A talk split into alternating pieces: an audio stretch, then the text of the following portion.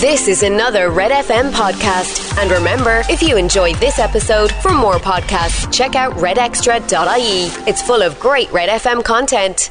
And good morning again. This is Mick Mulcahy, Neil Prendeville returning on Monday morning. Boris Johnson making uh, not much uh, headlines actually in the red tops, but uh, is all over uh, the larger, more editorial papers. Johnson in crisis as allies quit over groping affair. Uh, David Hughes and Daniel McConnell. In fact, Daniel McConnell has uh, another piece uh, on page four of the Examiner. But British Prime Minister Boris Johnson facing the biggest crisis of his premiership after two leading ministers resigned last night within minutes of each other. High-profile supporter Rishi Sunak quit as Chancellor and Sajid Javid resigned as Health Secretary. His handling over uh, of a row over a scandal hit former Deputy Chief Whip Chris Pincher uh, became the latest issue to cast doubt on his judgment and ultimately on his leadership. The government's understood to be watching closely as Mister Johnson's actions in relation to Brexit and the Northern Ireland Protocol have soured relations here uh, between the two governments to the worst extent in thirty years. A humiliating apology for Mister Johnson could not prevent the departure of two senior ministers and potential leadership rivals. Let's jump to page four, where Johnson's days appear numbered, says Daniel McConnell, and the Irish government will be happy to see him go. In normal times, uh, for normal prime ministers, a double resignation from two of the most senior ministers in government would be enough to trigger their downfall. Boris Johnson is not normal. He is a liar, a cad, and a serial cheat, says Daniel McConnell on page four of the Examiner. Despite countless scandals, gaffes, and outrageous U-turns from Johnson, he has managed to survive, defying logic and precedent, and many have pointed out that he's clung to power even since forty-one percent of M Ps voted against him less than a month ago. Uh, that may have gone another way, uh, in my personal opinion, if the uh, the big power broker money agents behind the Conservative Party had said, keep him or you lose our funding. That may not be uh, enough to save him now. Uh, equally, it's been noted that he and his cronies like Jacob Rees-Mogg Uh, had called for his predecessor Theresa May to resign, even when she won a motion of confidence by a much greater margin. Since he became British Prime Minister, his personal style and demeanour has been in question, and his authority over his party and the country he leads has been diminishing. For a short while yesterday evening, the double resignation of Rishi Sunak and Sajid Javid in quick succession made it clear, uh, or at least it seemed to be the end of Boris Johnson, but both their resignations spoke of the importance of honesty and integrity in high office and made clear they could no longer stomach Johnson's lack of either attribute. Check it all out, uh, front and page four of the Examiner this morning. The Echo front page has school cost concern. Saint Vincent de Paul saying there's a demand for help which is frightening. Back to school costs combined with rising utility and fuel bills have put Cork families under severe pressure. The Society of Saint Vincent de Paul's uh, Southwest Regional Coordinator has said. Jerry Garvey described the demand for help as frightening, with calls already coming from people worried about the rise in the price of school uniforms and books. People are really concerned about where they're going to get money from to manage the back-to-school costs. We're finding utility bills is the single biggest item of concern. Uh, his comments come as the government last night announced that the back-to-school allowance is to increase by one hundred euro per child as part of a sixty-seven million euro package to help with the cost of living crisis. And I read elsewhere in the papers that that will land in the respective parents' accounts next week. A little early, but uh, use it. Uh, if it gets uh, the worry out of the way, uh, then it's going to be more than welcome. The means-tested back-to-school clothing and footwear allowance of one hundred sixty euros is available to children aged four to eleven years old on September thirtieth. Families will receive the normal payment next week with the additional one hundred euro at the end of July or the start of August. So if you're entitled to it, one hundred sixty next week, uh, and at the end of July stroke start of August, the additional gift from the government of one hundred euro. But the demands for Saint Vincent de Paul supports from all levels uh, are unprecedented. Um, continued from page one, the story Uh, on the uh, front of the Echo says that the government announcement was made yesterday by Norma Foley, the Education Minister, Heather Humphries, the Social Protection Minister, and Michael McGrath, the Public uh, Expenditure Minister. Indeed, we spoke to him at great length yesterday uh, on the programme at this time. Uh, Miss Humphries said the school meals programme will be expanded to include an additional sixty thousand children uh, from uh, three hundred ten D E I S schools. Uh, Miss Foley announced the school transport fees would be waived, calling it a significant investment affecting all one hundred twenty-one thousand children whose families pay those fees, and said the package amounted to an, an additional nine euro a week in families' pockets over the year.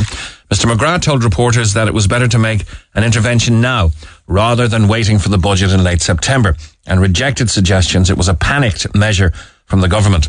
We're in the early days of July, he said. A lot of children have just finished primary school. And that's true.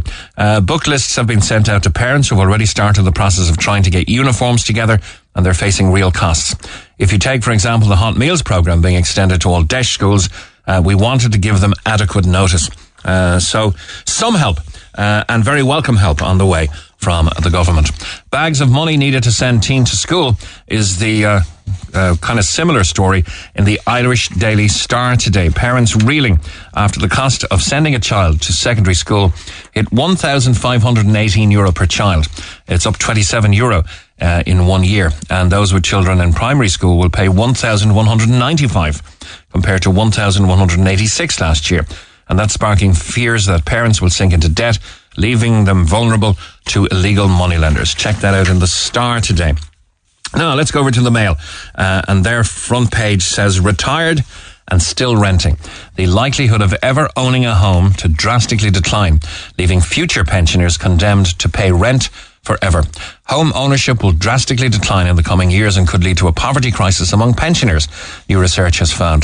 This is a study by the E S R I and estimates that just sixty-five percent of those aged thirty-five to forty-four right now are likely to be homeowners by retirement, compared to ninety percent of those currently over sixty-five. This means a third of pensioners will have to continue paying rent into retirement, uh, as the uh, hope of getting on the uh, bottom rung even of uh, the ladder uh, evades most people now, most young people anyway, trying desperately to save. But builders' profits are soaring uh, despite the cost fear. Irish house builder Cairn Homes saw profits and revenue soar in the first months to June, uh, six months to June thirtieth, uh, despite concerns about rising costs. The group forecast total bill cost inflation for twenty twenty-two to be higher at about six to seven percent, and that's exacerbated by rising materials and labour prices. Home builders across Europe have been facing higher costs, particularly for key materials such as steel and timber, uh, since the start of the Ukraine, uh, Ukraine crisis earlier this year. But uh, Cairn Homes profits have soared despite rising costs. A mom has been jailed over a newborn baby she left in a bin to die. She's twenty-three. She must live with her actions. Uh, that's a quote. Uh, and ordered to serve three months. A woman jailed for three months for the manslaughter and neglect of her newborn baby she dumped in a bin after giving birth. In sentencing, Kate, uh, Caitlin Corcoran, uh, twenty-three years of age, uh, Justice Eugene O'Kelly said uh, her daughter was left to die by the one and only person who knew of her birth. He said, uh, he added, she has to live with these consequences for the rest of her life. Judge O'Kelly told Waterford Circuit Criminal Court her actions went against the natural instincts, uh, instincts of any parents, but there was little risk of her reoffending. He said Corcoran was very young at nineteen when the incident happened, and added a baby girl was born healthy with her long and happy life ahead of her. The judge said Corcoran of Castleblaney and Mullinavat in County Kilkenny benefited from a favourable probation report but had a complex psychological profile, leaving him to ask, does society benefit from her serving the full three-year sentence? Um, is it three months or three years? It's three months in the headline, three years in the narrative, so I don't know. Uh, the court heard she concealed her pregnancy and tampered with tests to avoid her family finding out. Uh, in her letter to the court, Corcoran said, I was in such a state of denial that night. I live with the consequences every day and will for as long as I live. I deeply regret what happened. In sentencing, the judge said he was not considering the concealing of the pregnancy an aggravating factor. Instead, he focused on the thirteen minutes Corcoran spent inside the toilet cubicle at Cairdock after presenting with severe back pain and constipation. The court heard she saw blood gushing between her legs before seeing the baby's feet.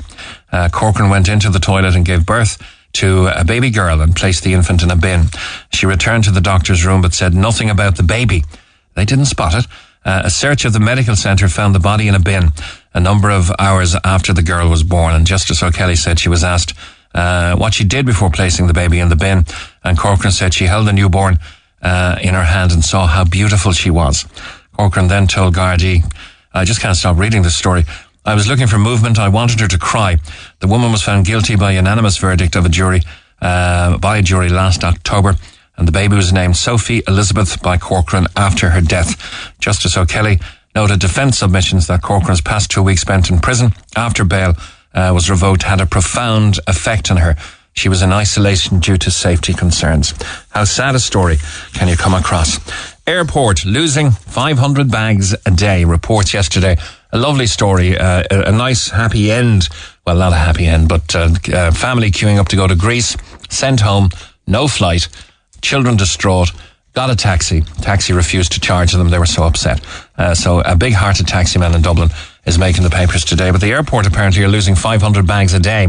There's missing luggage, uh, and it's up nine hundred percent as barcode readers, barcode readers buckle under the pressure. Uh, more than five hundred bags a day are being lost at Dublin Airport, with mounting problems causing the normal level of loss to increase by nine hundred percent. Many, many people going on holidays now, having checked in bags into the hold, not bothering, and just going with whatever uh, carry-on luggage their ticket allows them to bring. Angry passengers waiting hours for luggage, and it's spiralling out of control with barcode readers not working, travel experts say. It's the annus horribilis for uh, Dublin Airport. And uh, with today being the first day the army's on standby at the airport, exhausted workers say they're doing everything they can, but claim that luggage mountains build up again as soon as they are cleared. Passengers complain it's a nightmare and means tourists suffer holiday hell in Ireland, with hotels dealing with daily deliveries of delayed bags, disrupting golfing holidays and causing chaos to some weddings. The morning papers. You're listening to the number one talk show in Cork, The Neil Prendeville Show. It's the best in Cork. On Red F M. twenty past nine, let's go straight to our phone lines and Louise. Hi, Louise. Uh, good morning, Mick. Now, your brother dropped dead uh, from a stroke in England at the end of June. I'm so sorry to hear that. Yeah, my brother died of stroke on the twenty-first of June, and which was two weeks ago. On, on the Tuesday. Only two weeks ago. Must be very um, raw for you, is it? Yes, yes, at the moment. Um, on the twenty-third of of of the of the June, myself, I got up in the morning feeling unwell, and um, I was, you know, I went to the bathroom and spewed up, and in in that was blood. No, I didn't panic first because it was only a small bit. But as time went on, it was happening throughout the day. I thought it was my, my teeth, or that might be something to do with my gums or whatever. Oh, the stress and of the I grief. Up my mouth with, yeah. You must have been dealing with a whole lot Pardon? mentally, uh, um, less than a day after your brother passed away. But I actually thought then that was, you know, maybe, maybe some way linked to the stress of that, maybe, you know, uh-huh. and the hurt of that. But anyway, I got on with things, and um, I got on with things, and during the course of the day, I decided I best attend the doctor in the morning. So on the twenty-fourth, at the Friday morning, I got up and it wasn't any better. The same thing was happening. So I thought it might be wise to go to the doctor. Now, I have a wonderful doctor here in Ballincollig uh, by the name of Maria Hogan, and they're above in the in the, the Link Road there in Ballincollig, you know, okay. and in the, cent- the medical centre there. She is absolutely wonderful, and I attended her. Um, she saw me, and when I told her what's happening, she decided that she, I needed to have an investigation done. So I was sent to the Mater Hospital for a C T scan, which was arranged for me at three o'clock. Now, I'm not a private patient any longer, because when the government brought in the tax on houses, I no longer could afford to pay the private the private health.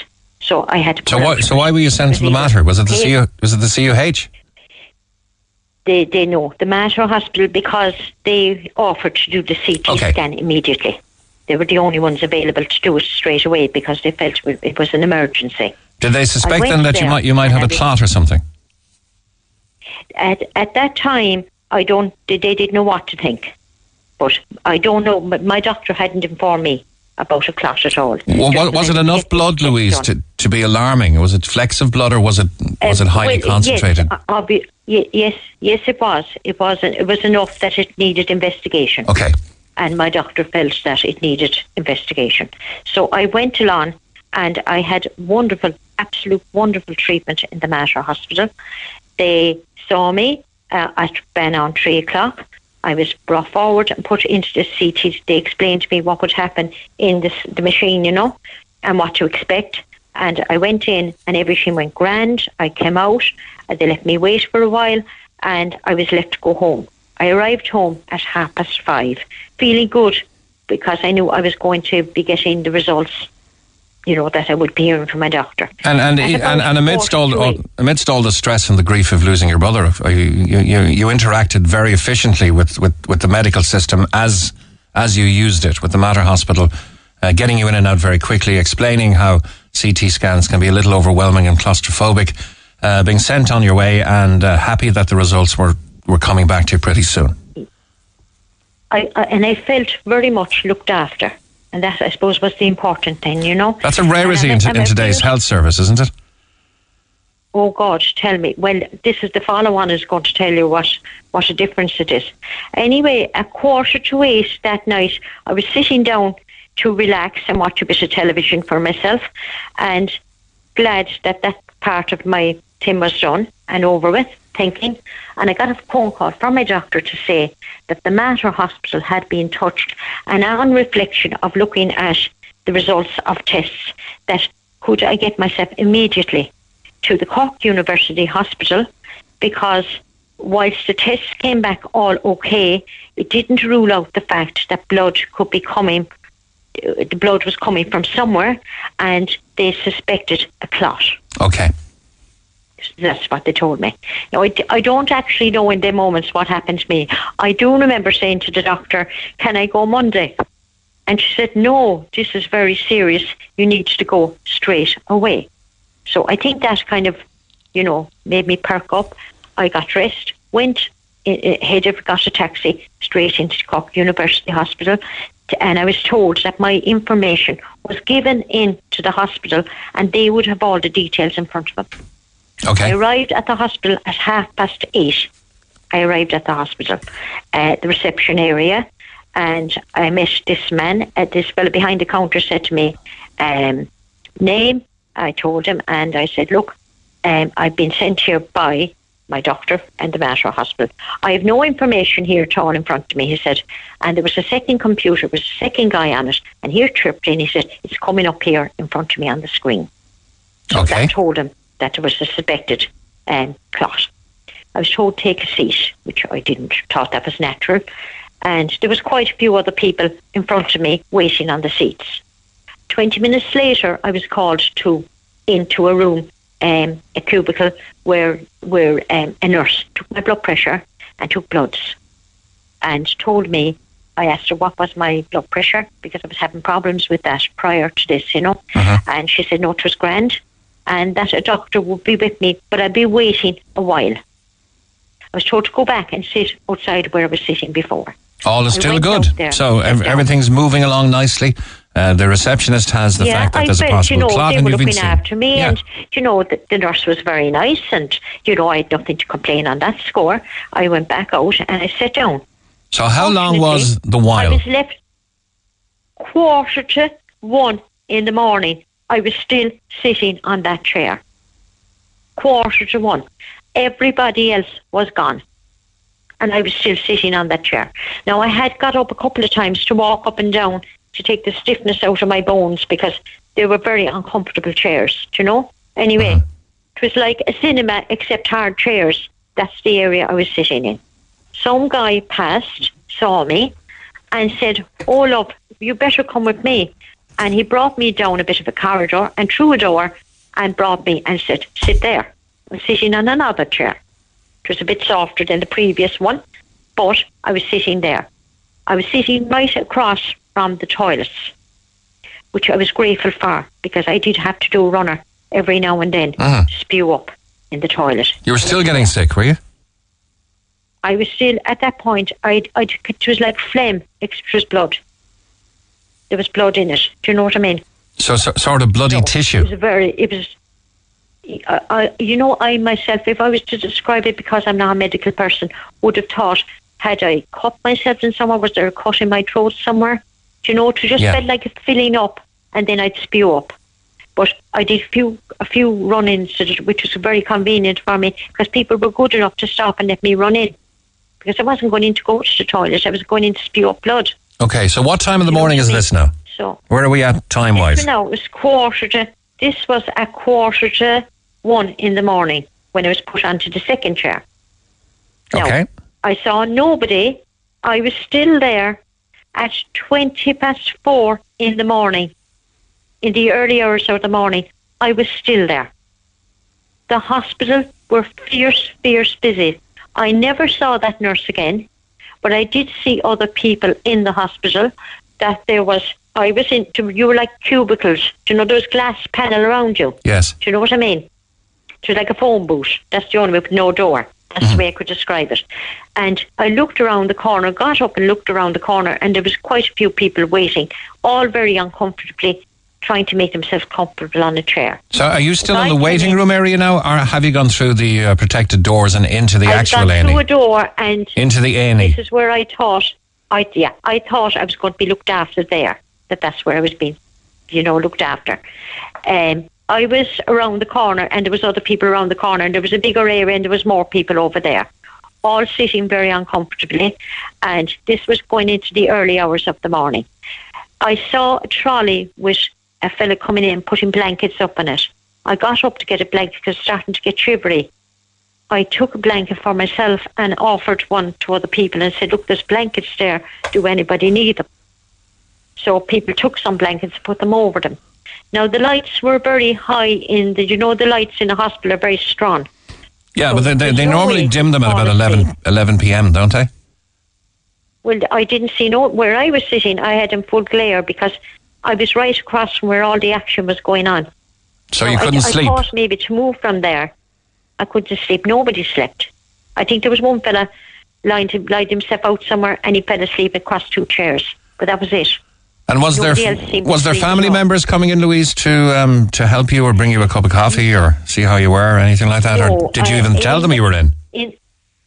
I did. I actually had phone. I did phone my daughter and told her. And she called to the hospital to see me, but she was allowed to see me only while I was out in the waiting area, you know, the administration area, you know, when you come in first. She was only able to see me. She wasn't able to come into that room, but I was able to go to her and talk to her, and she gave me a hug and all that. And um, that, that was grand. And um, anyway, I I stayed inside in the back place then where you, you, you felt you were going to be attended there. You were now in this position where they were going to be looking out for you. Um. I saw no nurse. The nurse never came back to me at all. They were extremely busy, and it was no fault of the people working there. They were overwhelmed with work. There was people coming in all the time. They were running around too, trying to help everybody. There was actually cubicles. I could see people's legs sticking out of the cubicles where they were actually lying down. There was no dignity in what I saw. No dignity whatsoever. You had people lying down there and nurses trying to attend to them. I don't know if there was doctors there because of the fact that I couldn't identify who was a doctor and who was an orderly or whatever way they work. Yeah, they're all in different colour scrubs, aren't they? Identify. Yeah. Yeah, all, all in different colour working scrubs. On them, you know what I mean? Yeah. Yeah. So I wasn't able to identify who was who. Anyway, at twenty past, uh, a couple of people came and talked, spoke with me of the other patients. Did you get a cup of tea? And they told me that I got no cup of tea. I asked for water and I was told, did the nurse say you could have water? And I said, no, well, I didn't think to ask the nurse, would I be allowed water? And so I was still there at twenty past four in the morning without even a glass of water. Um, patients in between that, I saw elderly people. There was a, a man, and he was very frail looking now. He was in his eighties. He was sitting on that hard chair, and he was trying to get himself up, and he was obviously very upset and distressed. And that upset me, looking at him like that. Um, he he told me that he was trying to phone home and going to get someone to try and collect him because he couldn't take any more. Okay, Louise, will, will you will you will you take take a, take a breath and relax, and I'll be back to you in, in just under a couple of minutes, okay? Okay. Okay, no thank problem. you. Cheers. Get it off your chest. Call Neil Prenderville now on oh eight one eight, one oh four, one oh six Red F M. Can't believe I'm coming up on my free uh, third Free Food Friday this Friday. Uh, where does the time go? Quick uh, clarification. Uh, thanks, Ginny. By text, uh, the judge gave that girl three years and three months and suspended the three years for the man, for the manslaughter of her baby girl. That wasn't clear from the article I was reading. Uh, the headline said three months. And the uh, the narrative said three years, but what it is actually uh, is the sentence was three years and three months, and uh, suspended at three years, thinking it would do uh, society not much good. And that was for the manslaughter of that baby girl. Now we're coming back to Louise, who's been waiting quite a while, uh, not here for me to talk to her, but in the hospital. Uh, I have to ask the overriding question. You're, you're there, you're describing the situation very well, Louise. Uh, you're there since half past eight in the evening. When did you get seen? I didn't get seen until quarter to three huh. on the following Saturday. On the Saturday.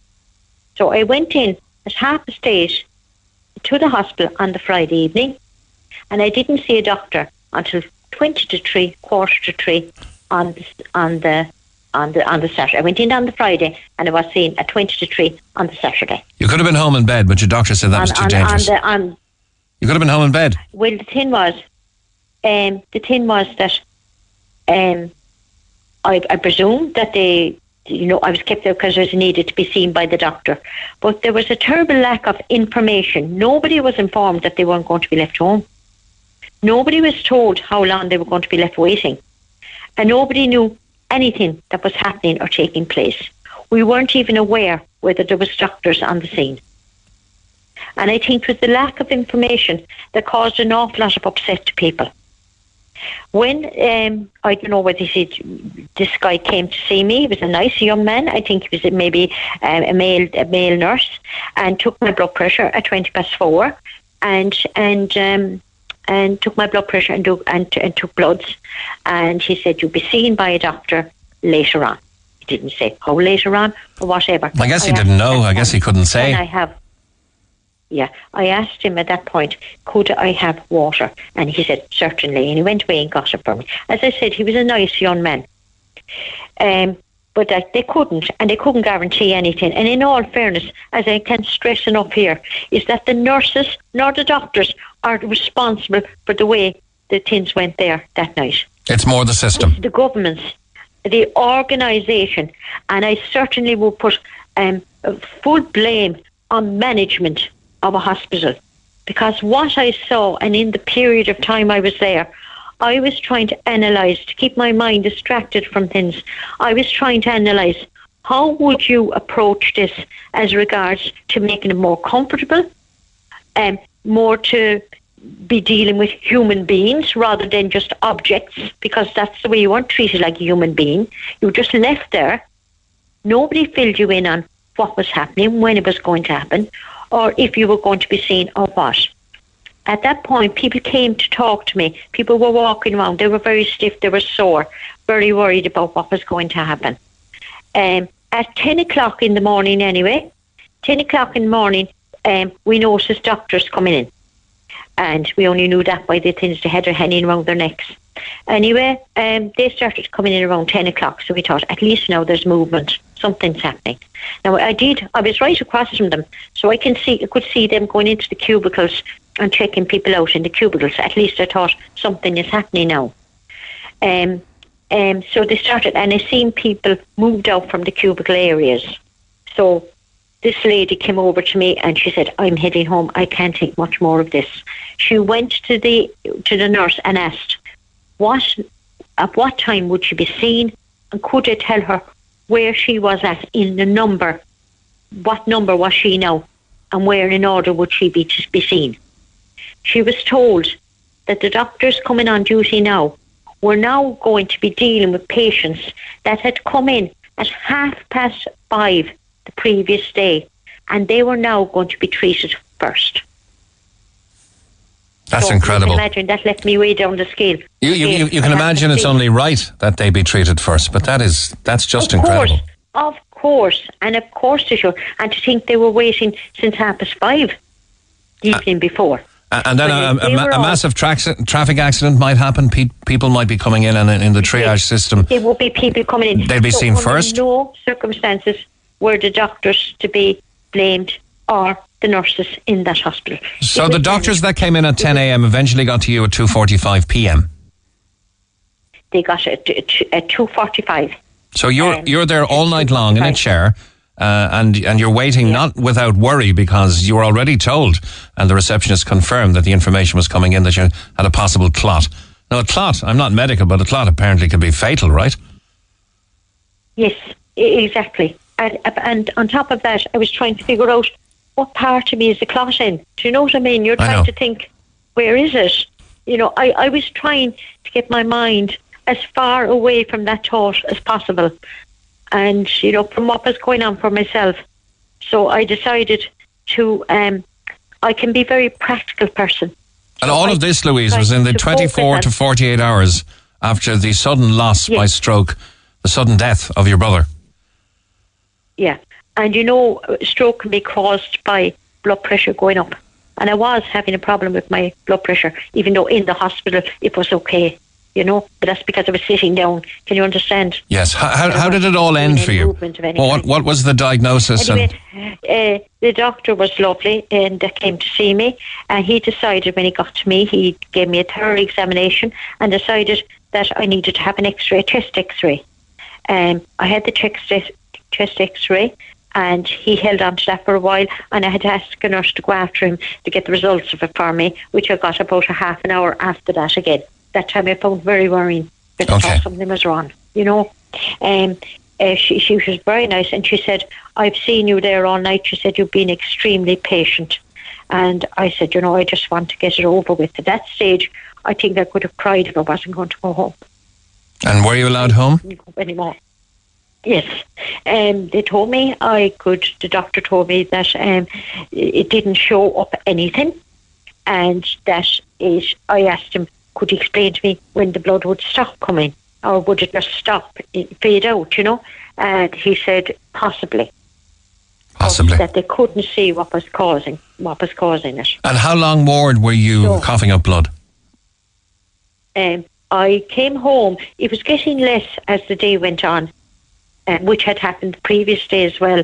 But the minute I'd go into a coughing fit, then I'd know it was starting to fill up again. You know what I mean? It was like it was like as if a container inside me was filling up and I was trying to spew it out. As you said, maybe maybe a rupture in your throat or something that's aggravated by the coughing. I, I, thought, I thought it could have been maybe a scratch even. That's what I was yeah. thinking in the start. But I knew when it was continuing that it had to be a bit more. Okay. I kind of knew. You know. You know. Th- and, th- uh, th- things are Things are better now? Um, no, well they are they are better in the sense that I'm getting breaks in between, but because I didn't get lack of breathlessness, that was why they left me home, because I wasn't breathless. Do you know what I mean?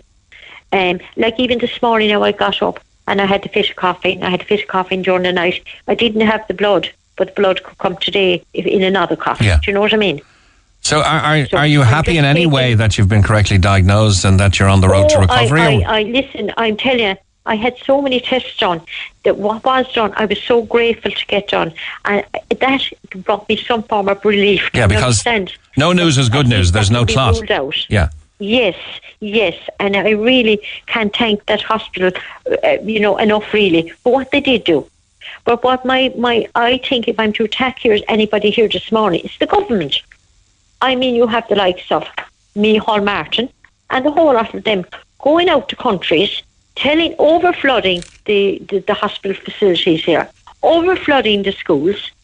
And I know we need to help people, but we also need to look at what's going on on the ground. Look at the nurses and how hard they work in these gowns all night long, never stopping. Look at the poor doctors. Look what's been loaded in on top of them. These are really out-of-touch people. They don't give a damn about the public. They don't give a damn about the Irish people. They need to face facts. I think any Minister for Health, in my opinion, should be put on the floor of the A and E public hospitals and left to work there for six months without their ties and God knows what. Put a gown on them and let them work there and see what really happens. They are so far out of touch with what's going on in life. They are absolutely appalling. They, all they are doing is want to be remembered in foreign countries, their names, and maybe a plaque built to them. And they, the negligence to the people here in Ireland is absolutely appalling. Absolutely appalling. There's Simon Coveney and there's Leo Varadkar. What are they doing for the Irish people here? What are they doing to the people that could be dropping dead in the hospitals? Well, to be, to, to be fair, I, I, I, I think Simon Coveney is, is, is trying to prevent the British government from putting a hard border across the six counties, uh, and, and is very much engaged in that. Uh, Leo Varadkar, of course, is a is a doctor and former Minister for Health, as is Micheál Martin. Nobody seems to be able to fix this system. Uh, the hospitals are bursting to seams, and it's in the middle of the summer. Uh, Louise, thank you for giving voice to how stark and uh, how tragic things are. Uh, you know, for the wor- working conditions of those who are doing their best, uh, but most of all for the patients. We could they not, we could they not uh, hire people from the private hospitals to just to give them a template of some kind as to how it could be structured properly? Yeah, and, and, and for, for those, for those who say it's, it's easy for the private hospitals because they, they you know, they're well funded uh, because of the uh, private health insurance, et cetera. There's enough money being there's twenty-one billion billion put aside last year for the health service. It's it's just going uh, yes. it, it's it's going it's to the wrong levels of management and, and not to yes. resources and the staff. But Louise, thank you very much for coming yes. on. Uh, your family were worried. Are they, are they happier now? They are a lot happier. They know I'm sensible enough to. So they have that, but I'm very lucky to have such a beautiful family. And are you able and to travel to the U K for, for your brother's funeral? No, I, I, I was advised not to travel. Okay, how and sad. I didn't go myself because I wasn't well enough. Yeah. But um, my the remainder of my family are there with him, and he was buried yesterday. Okay. So uh, everything, you know, is okay now anyway, you know. All right. So um, thank you for your time again and take care. Thank you for being so articulate and, and, and for speaking with, with yeah. such, such heart and emotion. Louise, thank you very much. Yeah, thank you very much. Thanks. Bye now, bye-bye. Bye-bye. The story doesn't get much better, by the way. University Hospital Waterford is again being targeted for service downgrades uh, by Southwest Hospital Group in Cork. Uh, the caveat, of course, being the reduction in service at Waterford is going to be sempl- supplemented by Cork University Hospital, and this will mean an already squeezed C U H is now taking patients from across the southeast for orthopedics and trauma intervention, cardiology, oncology and nephrology services. Uh, a population of almost six hundred thousand people are now having to go to Cork and that uh, bursting hospital to add to the already growing list of patients in the city. Let's have a listen for one minute to Matt Shanahan. Just to share my frustration about capital downgrades. This morning we hear now about a downgrade of uh, vascular surgical services at University Hospital Waterford. Uh, coming on the back, I would say, of another steered report that has again ignored completely the population demographics down there, a rising population, the fact that we have a Model four interventional cardiology, oncology service, one of the busiest trauma units in the country, one of the busiest orthopaedic services in the country. And yet again, another steered report to send services up the road to Cork and take them out of Waterford.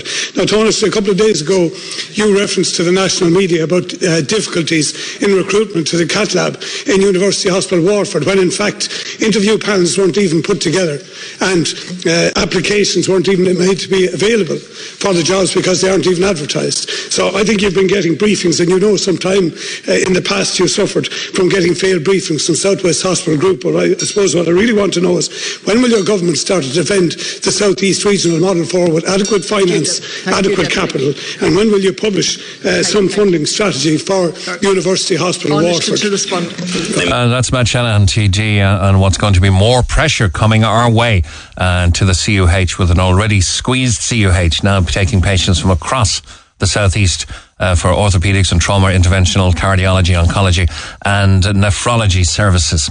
Uh, now then, we had a good news story in uh, February, fifteenth of February this year. three hundred jobs created by TELUS International across Ireland. Recruitment underway for roles offering a mix of on-site, remote and hybrid opportunities. TELUS International announced three hundred new jobs at its locations in Cork, Dublin and Mayo. Uh, the company said it's committed to providing employees with flexible working arrangements. Now, TELUS International is a global customer experience and I T services provider. Uh, so as well as growing its workforce here, the three offices in Ireland also saw major investments to upgrade their facilities, the company announced. And they said, our culture is one that reward, rewards innovation and teamwork.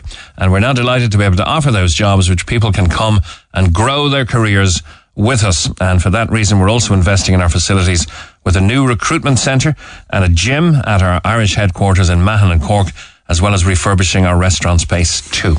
Uh, the news comes today, though, uh, and this is a direct quote. Uh, I can confirm that TELUS International Ireland informed approximately one hundred team members based in Cork that their roles on a specific client account would be ending.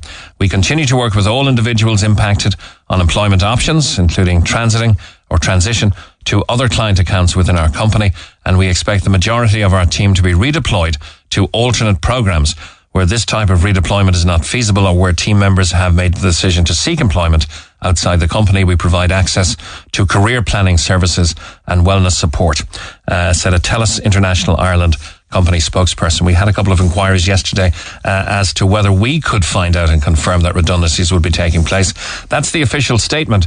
Uh, it looks more like redeployment than redundancies, and it looks like uh, may, maybe uh, just an, a client account ending, and the interaction with that client account will affect about one hundred team members. But it seems as though it may not be as bad as uh, some of the workers thought yesterday. It may not be uh, one hundred people Uh, looking for new employment, uh, but perhaps redeployment within the company uh, to other client accounts. So not the worst of news, not great, but not the worst of news uh, in what was feared to possibly be one hundred redundancies coming to Cork. Talk to Neil Prendeville now, oh eight one eight, one oh four, one oh six, Cork's Red F M. five to ten, I had a discussion yesterday with Kerry from uh, Fitzpatrick's in Lanson. Huge, huge money, over three million put into the premises. It's an absolutely stunning place uh, and a great place to shop. But uh, there are parking issues there, according to Kerry. Uh, there have been remedial works done to provide a cycleway uh, and uh, some listeners to the programme complaining that access and uh, egress from the site uh, isn't as clear as it could be. Plus, there's been reduced parking there, uh, which is affecting Kerry, uh, Fitzpatrick's, the business, and their ability to uh, continue very strong employment. And this is the council response uh, for, for for that uh, request we put in for Fitzpatrick's in Glanson. Pretty standard stuff, actually. Here we go. Planning permission for the Bearies Bridge to Carrytool pedestrian and cycle route was obtained by Cork County Council in March twenty twenty as part of the specific public consultation process, and as set down in the Planning and Development Regulations two thousand one as amended. Notification of the planning application was published in the Irish Examiner on the tenth of January twenty twenty, and public notices were erected along the length of the scheme. In addition to these statutory obligations, Cork County Council engaged with stakeholders along the route, including Fitzpatrick's shop, to advise of the proposals contained in the planning application. The engagement has continued throughout the detailed design and construction stages and is ongoing. Uh, well, Kerry would contend it's an accident about to happen, uh, that her business is not uh, going to repay her the huge money that uh, she invested, uh, and that people are having parking difficulties. So in the face of all that, uh, she also appealed yesterday for people to do their best to park safely and support the business. This one is by email. Hello, Mick. What's happening to our city? A place that welcomes people no matter where you're from. Uh, Cork is now becoming so dangerous. It's the first time in my life I'm not proud to be from this city. There's fights every weekend in town, and people uh, getting children into drugs to uh, become dealers and pushers from a young age. This is not our city anymore. Now, if you're hard-pressed to find things to do for the kids, uh, school's out, of course. You're probably already scratching your head about what to do with the kids. Well, the Neil Prendeville Show's got you covered. We have dozens and dozens in association with Cork City Council and the Explore app. Uh, family passes to give away to Explore Cork County. If you tell us your most memorable staycation story, uh, if it's any good at all, don't worry, we're very generous. We'll give you a family pass. Could be Michael Collins House, Spike Island, uh, Camden Fort Mar, Skibbereen Heritage Centre, Youghal Clock uh, Gate Tower, and the Voices of Saint Mary's Tour. All of them could be yours. You can phone oh eight one eight, one oh four, one oh six or text us on oh eight six eight, one oh four, one oh six. News at ten is next. I'm Rory. And I'm Valerie, and you can join us for the very best in local, national and international sport every weekend on the Big Red Bench. That's the Big Red Bench, every Saturday and Sunday from six on Cork's Red F M. Get it off your chest. Text the Neil Prendeville Show now, oh eight six, eight one oh four, one oh six, Red F M. And good morning to Marika on line one. Hi, Marika. Hello, Mick. How are you? Very good. Now, I was hoping somebody would, and you're about to uh, have uh, a little bit, a li- bring a little bit of balance to a conversation we had the other day. Yes. Well, I hope so. Okay, tell us all about it. You were uh, kind of not impressed with my chat uh, on the war in the Ukraine, and uh, the gentleman we were talking to uh, did seem to me to be a little pro-Russian. Um, I think he was extremely pro-Russian, Mick. To be honest, I got the measure of him, as my mum would, would say quite early on in the conversation. As soon as he started to mention the amount of Ukrainian slags, it, it seemed quite uh, a pot down, you know, and I just wait, waited for the rest of it. And, yeah, uh, he said, he said, yeah. he said to me, "I'm not pro-Russian, but." Uh, and when I when I hear that, it's um you, you know you when you hear from a friend, look, look, I don't want to offend you, but that's always followed by an offending comment. It certainly is. You know, I'm not saying Ukrainians are against every single Russian person, Mick, because that isn't how it is. They suffer as well. But at the end of the day, Philip is wrong where he says people uh, were happy to see them uh, inv- invading. It's completely wrong. They've lived in fear and terror of Russia for centuries, long before two thousand fourteen, long before anything in this century or the last century. It's been going on for so, so long, and it continues to go on. For people like Philip to make comments such as the Ukrainians were so happy to see them and Ukraine will be freed of Nazis, you know, there are no Nazis. My my father, uh, he he he's dead now. He's long dead, but he was actually taken away, him and his co- cousins, by real Nazis for being p- politically involved during World War Two. My father was in Auschwitz, so you know I think I've got a better idea than Philip about what a Nazi is, um, because to the day he died, my father had a number on his arm, you know, uh, uh, from Auschwitz. So that word to, to, to be used so casually, it really makes me angry. There are no Nazis in Ukraine. What there are in Ukraine, like any other country in the world, there's complete nut jobs on the far left and the far right, as there are in every single country. We have them here in England. You know, you probably have a few in Ireland, people who are a, a, a little bit off scale polit- politically, um, but there are no Nazis.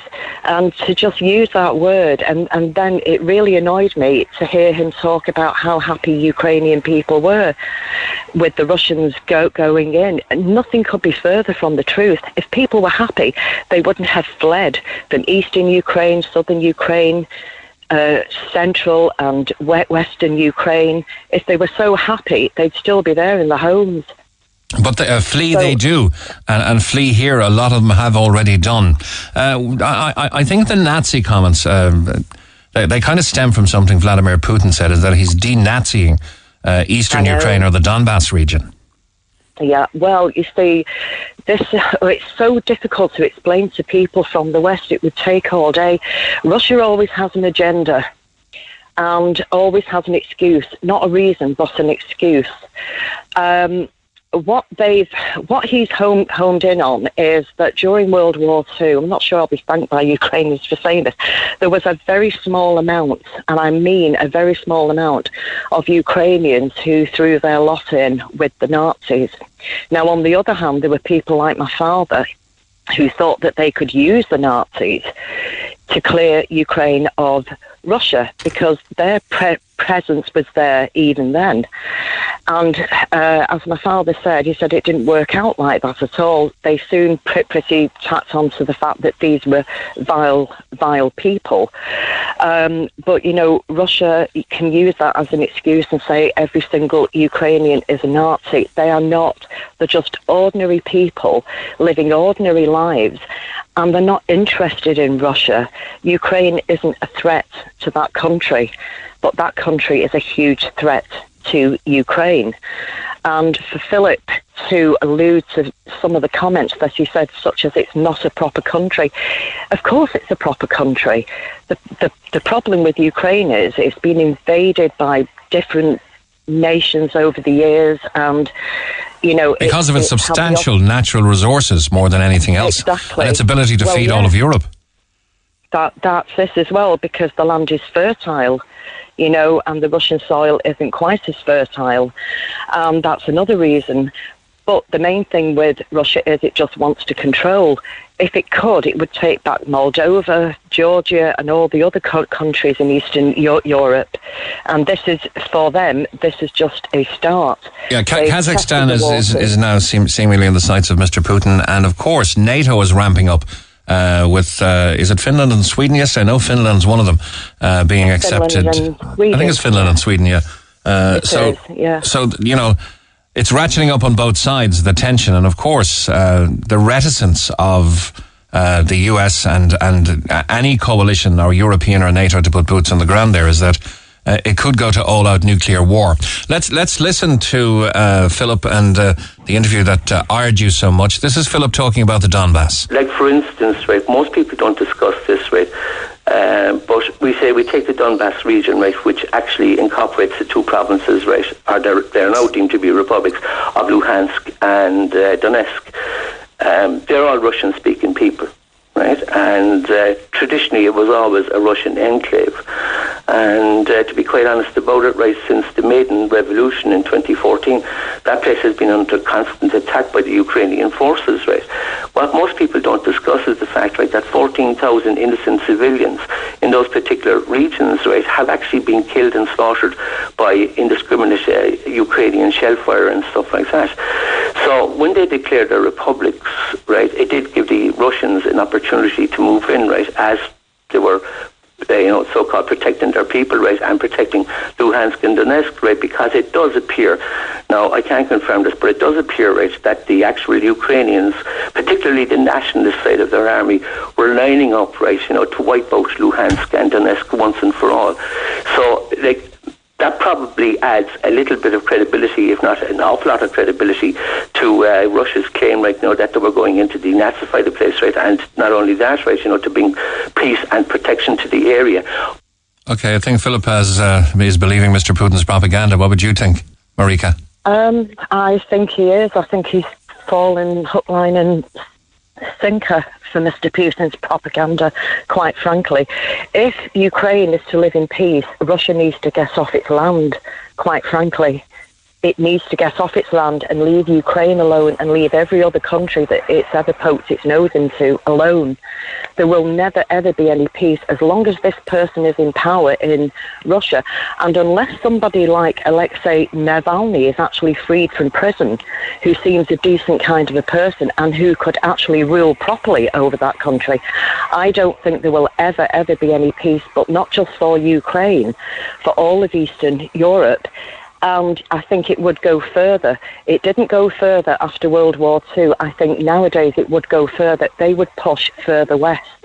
They don't care what they do. They have no scruples. I really, I think Philip needs to go back on his history book, and I think Philip would do well to listen to what Ukrainian people themselves can tell him about how how Russia has terrorised that country for centuries. He needs to be talking to people who know. And as I say, that's not every single Russian person. They don't all have that mindset. But there does seem to be a fairly collective mindset amongst a lot of them, Mick. And, you know, they're fed propaganda morning, noon and night. Uh, it, it, Things aren't it, getting any it, better though, Marika, because they, they, you know, the Russians have no, one province in the Donbass region under their control, and now they've ramped up the shelling uh, of cities uh, in the other province, which is Donetsk, of course, or Donetsk. Donetsk, yeah. Um, Donetsk, yes. yes. So well, you they, know, they seem to be when, preparing for what looks like the, the next major offensive of this war. But because they won't give up, because he doesn't want to lose face, that's why they won't pull out, because he just does not want to lose face. He is determined to carry on and carry on. Vladimir Putin said yesterday, Marika, he said yesterday that uh, we will reach Berlin. And now that's a, you know, that's an obvious, um, you know, it's a, it's a throwback to uh, the Allies reaching Berlin in nineteen forty-five. Uh, once again, it's once again it's a Nazi comment, because uh, he's, he's giving the impression we will reach Berlin, which is Kiev in this case, uh, and denazify Ukraine. Once again, it's the same narrative. I wonder where all these Nazis are in Ukraine. You know, I'd love to know, Mick, where all these Nazis are, are hiding. You know, according to the Russians, they're hiding in every house, under every bush, up every tree, all these Nazis. In actual fact, apart from the real original Nazis dur- during World War Two, the next best uh, way to describe a Nazi is to describe a Russian and what their army have done. They've raped, they've murdered, they've tortured. You know, I could if I had another half hour to speak to you, I could tell you things my father and other people, and other people as well, have told me about what they experienced through Russia in their own country. And I can tell you now, their methods of torture would put any Nazi to shame. It would make a, a, a German Nazi look like an amateur. Well, if, if Ukrainians if Ukrainians aren't Nazis, I think you'll also agree that the uh, the vast swathe, the vast majority of the Russian people uh, are not bad people, uh, are not how you describe their soldiers are acting, and are they're under sufferance really from a totalitarian dictator. They are. There are some who actually do believe it, and there are some who look down on U- Ukrainians and see them as inferior. That's another thing that infuriates me when you hear from the Russian side, well, you know, we're all one nation. We were never one nation, and we're not the same people. It's a different language. It's a different faith. It's, um, it's just for historical context. Yeah, U- Ukraine was part of the U S S R. Well, they all were after World mm. War Two. They they had all been separate countries, but then after World War Two, um, it, it, it, it, uh, everything became under the rule of Russia. Do you know, my father could never go back. He didn't get to see his country in fifty years, Mick. Wow. He wasn't allowed back. And when he did go back in nineteen ninety-two, when Ukraine opened up, he went back for four weeks. And he told me, he took my mother and my son, who was a child at the time, he said, I'll take you next year. And next year never came, because on his Christmas day, on the sixth of January in nineteen ninety-three, just six months after, he had a road accident that left him paraplegic. He never got to go back again. So in fifty years, my father spent four weeks in his own country. The Germans took him away, or I should say the Nazis, not the Germans. It's not fair on them. But it was the Russians who kept him out. He had a travel document, because he didn't become a British citizen. He had a travel document that clearly stated travel to anywhere in the world except U S S R. He couldn't go to Poland, Yugoslavia as, as it was then. He couldn't go back to his own country. That was Russia. People have no idea whatsoever. I'm not saying that they're all bad, Mick. Sure. You know, because there's what? some brave people who have protested and then ended up in jail because of protesting. But people like Philip, I would urge Philip to really, not to get angry with me for pulling him up on this, but to actually speak to Ukrainian people and ask them what the real story is. Now, you're from uh, you're from a family with a Ukrainian dad, but your mom is from County Louth, and you were born in she England. Is. Um, I, yes, Philip, Philip mentioned the you know the plethora of flags that are flying everywhere. They're flying on civic buildings and oh. flying publicly and flying from houses and all that. Does that give you some solace? Does it give you some solidarity? Um, I, actually, let, let me let me just uh, play you what he said uh, about the flags. And uh, just one second. Um, what what do you think of the flags, though? Here we me? go. Yeah, just before we play, Philip, what, what what do you think of the flags that are waving everywhere I, around Ireland? Right, I, I actually wasn't aware of that until he, he, he said that yesterday. But to be quite honest, as I put in my email to you, I think that shows great support from a nation, which is Ireland, who's all who's been oppressed over the centuries. Great support from one nation to another, which is Ukraine, which has also been suppressed and oppressed over the centuries. I'm not saying that the Irish flag should not fly, obviously, of course it should, but if Philip's so concerned about flags flying, he needs to go up to those six counties in the north and make a case for all the English flags to come down, because that's on Irish soil as well. There is no place for that either. Uh, that's, a whole, that's a whole different day's uh, topic of discussion, but, but let's hear what Philip had to well, say had to say on flags. You go down to Youghal now and you go up the Mall right now, and there you see it outside the civic offices in Youghal. There's the Ukrainian flag flying high outside our own public building, and uh, no Irish flag whatsoever, none. And I mean that sincerely. You'll have every flag for every little cause and everything up in the flagpoles there. There are three flagpoles, and uh, no Irish flag, and I think that's pathetic, you know. Okay, that's what he had to say, and it was kind of on a topic of flag etiquette that we started the conversation, that the Irish flag should be flying here higher than the Ukrainian flag, and no matter what level of support you want to show, it's just a, a national thing. Mm, mm. Well, in that case, I can agree with him slightly. Yes, of course, the Irish flag should fly. Of course, it should. It shouldn't. It shouldn't be taken down or pack, packed away for any other flag. Of course not.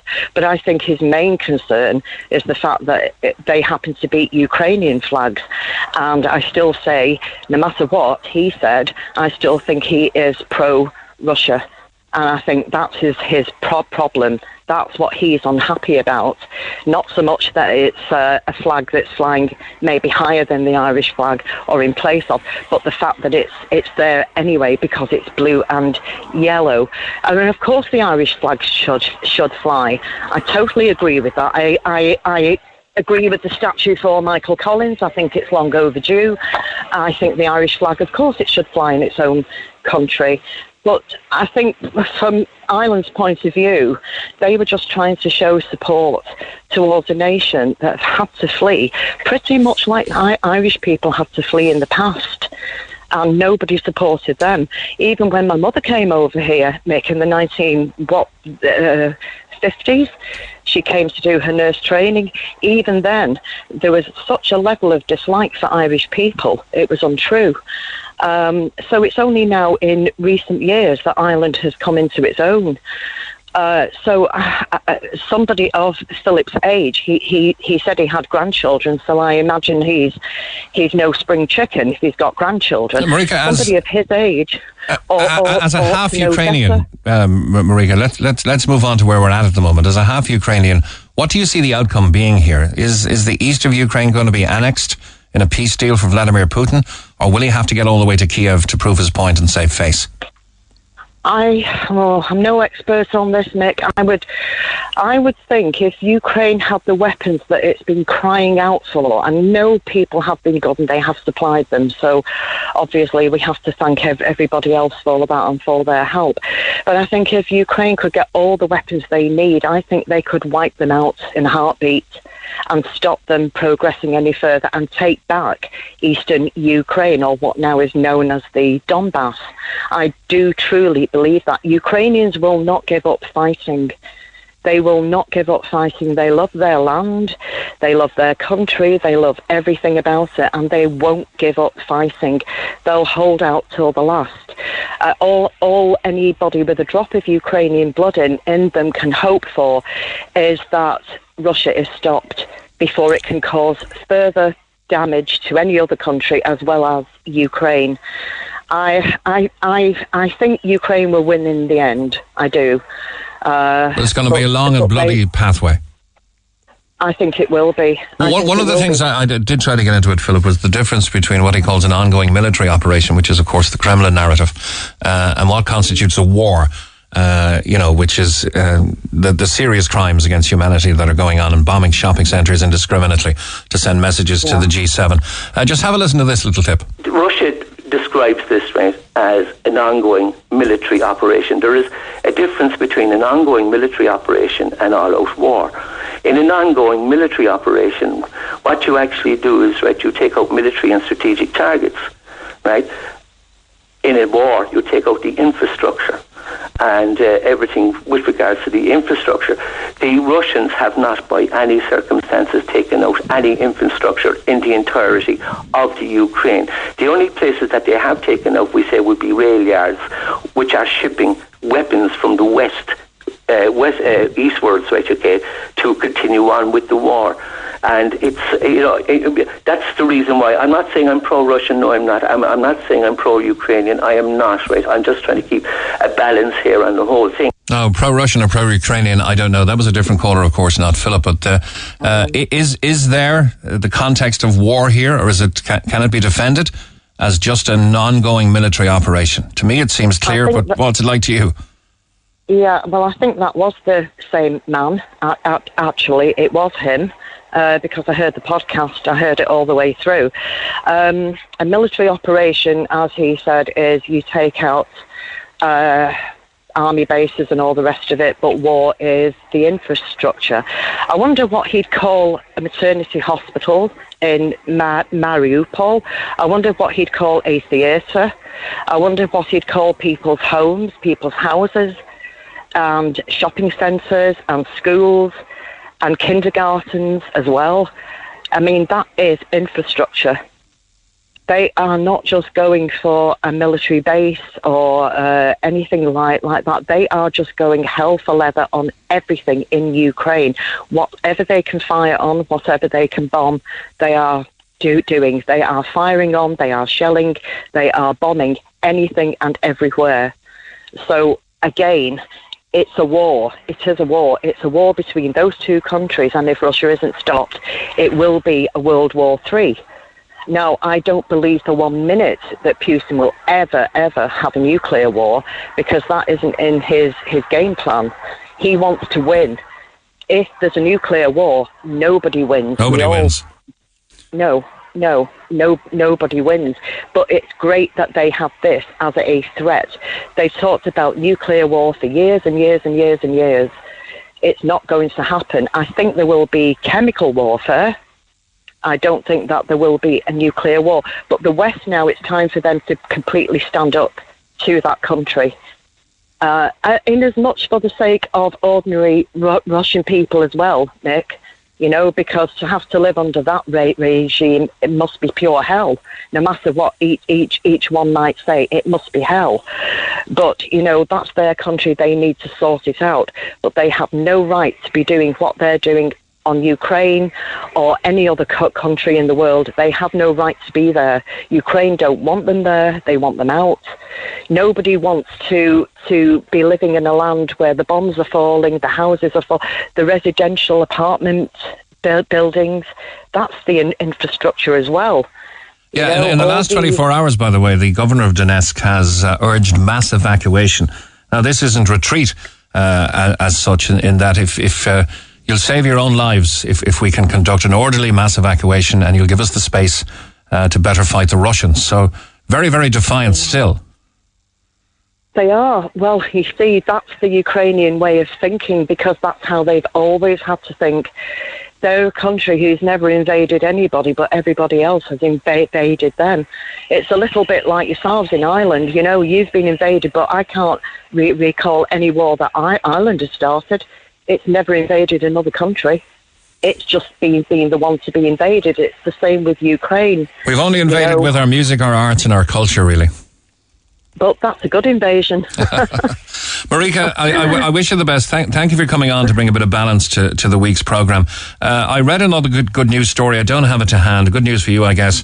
Uh, some guy in the Ukraine raised twenty million dollars in a GoFundMe campaign to buy drones uh, to fight the Russian invasion. And when he presented it to the company uh, that manufactured the drones, they said, "We're not taking the money, but we'll give you the drones." Oh, really? yeah. Ah, I, wa- I wasn't aware of that. It's, it's in oh, one well, of the morning that, papers. I, I'm, I I can't remember which oh. one, but uh, but it's, it's there. Uh, look, oh, th- thank you. Th- thank, thank you for t- telling me that, because I have no idea at all. Thank all the you. best, Marika, and, and we wish you and your countrymen and women all the best in, in restoring calm, peace, and, and uh, I spent two beautiful nights in, in Kiev, actually, in the Palace Hotel, uh, and you can see the oh, old, you, you can see the old, maybe Russian is the wrong word, but you can see the old-style architecture, uh, you know, that you'd often come across on, not just in movies, but, uh, uh, you know, if you've ever visited Moscow, it's it, there is no real difference. Same in Budapest. Uh, you can see uh, German oh, yeah. and Russian influence there, yeah. you know. A beautiful city uh, with wonderful, yeah. smiling people, the very best of cuisine and a very best welcome. Uh, and I only hope that the airways open up again to a very peaceful and tourist-ridden Ukraine uh, if this can uh, all come so, to an Nick. end. Thanks, I Marika. Hope so. Thank, Thank you, you for so calling much. me, Nick. Uh, Nick. Thank Thanks. you. Take care now. Thanks. Thanks. Good morning. Bye-bye. Call the Neil Prendeville Show now, oh eight one eight, one oh four, one oh six, Red F M. It's coming up on twenty-three minutes to eleven o'clock. Good morning from the Neil Prendeville Show. This is Mick Mulcahy. Now, British T V watchdog Ofcom has said that the popular I T V reality T V show Love Island has received almost eight hundred complaints in four weeks since returning on air. Viewers were concerned about bullying on the show, contestants' well-being and mental health, and the age gap between contestants on the dating show. Concerns have also been raised about what kind of example it sets for realistic relationships. So should it be banned, was a question we posed on our social channels last night, and uh, some of the comments are quite telling, actually. Yep, take it off the air. It's destroying people's mental health watching that utter tripe. Uh, possibly the dumbest waste of airtime in the history of T V. Some of the contestants on there would not be the sharpest tools in the box either. It's sending the wrong message to young boys and girls. Uh, to the girls that watch it, it says to them, this is how to get your man. And to the boys, it tells them to get what you can and to hell with the girls. It does for the dating game what Hitler did for world peace. You would wonder where all the offended snowflakes are. They're probably watching it. Uh, another couple of comments. If you've an issue with it, don't, uh, then don't watch it. It's twenty twenty-two. You've more than three channels now, so watch something else. Or go on social media and find something else to complain about. Some people love to watch drama just to complain and spread more drama. Get a life and cop on to yourselves. Uh, one man's taste is another man's poison. I don't actually watch Love Island, but I would fight for the right of choice without ridicule. And because I'm spectacularly out of my depth here, we brought in Neil Prendeville Show producer Claire O'Connor to give me a little bit of assistance. Tell me what exactly what is Love Island? And to my understanding, right, because I'm spectacularly disinterest, disinterested in the programme, to my understanding, a bunch of guys, bunch of girls, uh, as Jeremy Clarkson said when Tom Cruise and Cameron Diaz came on Top Gear, it's like I'm looking at a blueprint for the human race. Okay, do you know, I'm actually glad you said that, because I think a lot of the reasons people watch it is for that kind of idea of you're looking at a petri dish of people, and you kind of you, you kind of watch how people react to situations, and it, it's high pressure situation, you're on television, um, and obviously the whole idea of the show is to find romance. Now, some people think that people aren't authentic when they say that, you know, some people want to become famous out of it, or some people want to play games and things like that. But the concept of the show is that there's a group of boys, a group of girls, and they try to find love in this uh, gorgeous villa. But why are they all not normal? Why are they all stunning? That is also, um, I think, why people say that it messes with um, people's mental health, and that it can be really...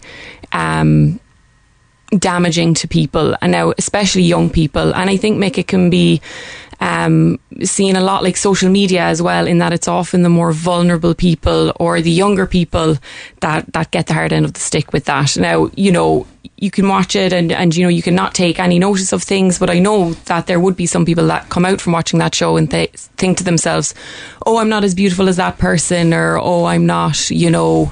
um I wish I had a body like that, or I wish I looked like that. And, and you know, I can see how it can be damaging from, from that perspective. Um, I think a lot of the comments on the, the Facebook post, you know, a lot of them were calling for it to be banned and that it's really bad for people. But, you know, at the end of the day, people are allowed to watch. But if you're getting that kind of reaction, isn't that defining what great T V is? That uh, some people love it, some people hate it. Yes. Uh, and, and there's a, a swathe of people who will complain. Mm-hmm. Uh, to some, they have no interest in it or anything about it, and to some, just get out of the T V room. I mean, it's all very well to say, you know, there's a thousand channels. I've only got one T V room, mm-hmm. and it's commandeered for this stuff that I just absolutely just can't, couldn't watch. And I think a lot of parents would think that about their kids as well. Like, I, I think a lot of parents, you know, especially if they have kids that are like fifteen, sixteen, seventeen, it could be inappropriate for them. And as some of the commenters said as well, it could be leading them into false ideas about what relationships look like or how to deal with people, you know. Well, one telling comment here, and I've read it out already, to the girls that watch it, mm-hmm. it says to them, this is how to get your man. That, you know, maybe what does that mean? You must be sexy and alluring, and you must have all the curves in the right places, and you must be fit. Mm-hmm. And to the boys, it tells them, do what you want, and to hell with the girls. That's mm-hmm. Is that the ob- objectification of uh, of women? Is, is that unhealthy signals to be sending to young, hormone-ridden, adolescent, pubertic males? Well, I think that from the from the outset and from the outside, it can really look like that.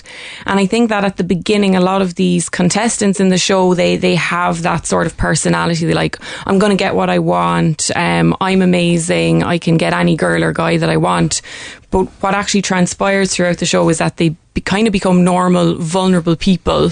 Um, and you kind of see a normal side to these kinds of people, which I, I think a lot of people who don't maybe watch the show see or realise. But at the end of the day, it is a television show. There's television cameras. It's a high pressure situation. So, you know, it's very hard to tell who is being authentic and who isn't. Okay, now let's uh, take a phone call on the subject from Anna. Hi, Anna. Hello. Hello, Anna Kolosova. Where are you from, Anna? Uh, I'm from Ukraine. Okay. Oh, another Ukrainian. That's a coincidence. You, you feel bad for Charlie. I felt bad for him because of how he was treated, I think, to be honest with you.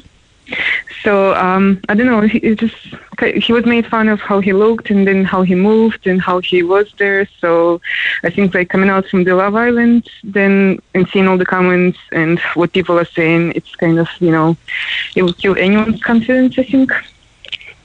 Do you think, though, that if you go on this show, you're kind of lining yourself up for that attention and the possibility of that happening? And I know it was awful for him, like, and I do understand that, but did he not know that going in or any of the contestants?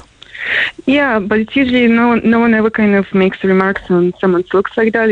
I think it's usually if someone does something, you know, like a bad or like, you know, if someone's not loyal, then people start making kind of remarks and like comments and stuff. But like where it's just him, the way he was born, and like to be made fun of how he looked or how he moved compared to other people, and to see that no one else was made fun of, it's just kind of a thing, I don't know, not fair.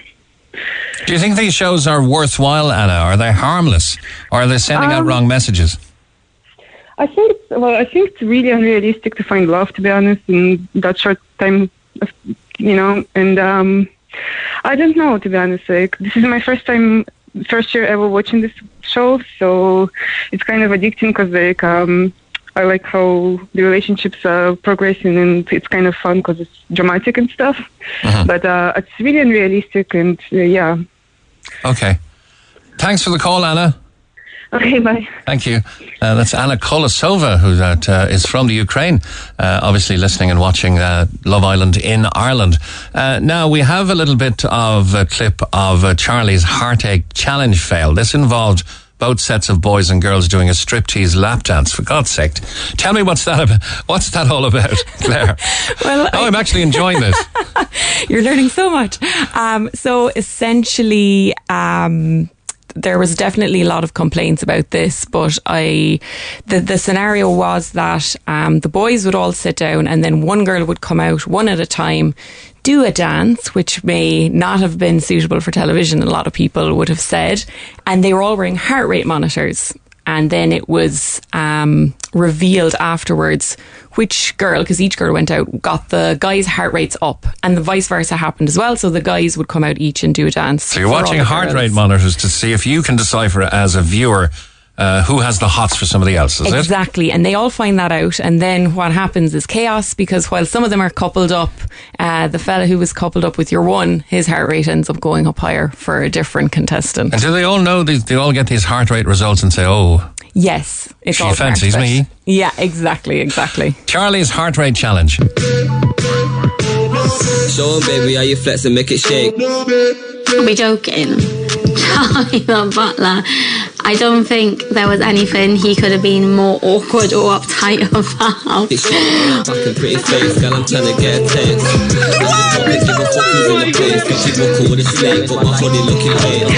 So who's it going to? Make it bounce, make it drop, it's getting hot shit, we be waking up the house. I can keep it up, I know you love it when you're loud, but if we hear the door knocking, we can't make another sound. Come on, Charlie, you got it! Honestly, like, do when you just want to die for someone, and I was just like, oh, bless him.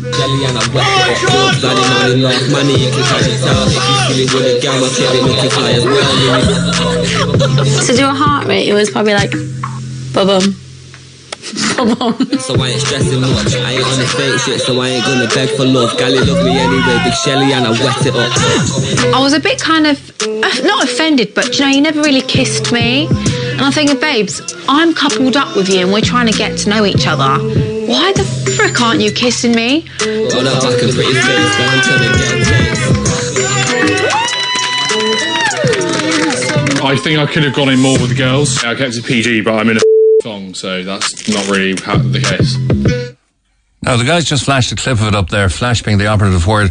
Uh, these guys are built like Arnold Schwarzenegger, and uh, the ladies look like they could be in Miss Universe, and they're all completely tanned and they're yeah. all oiled up bodies. Mm-hmm. And you find this very attractive or something, is it? I, I don't know.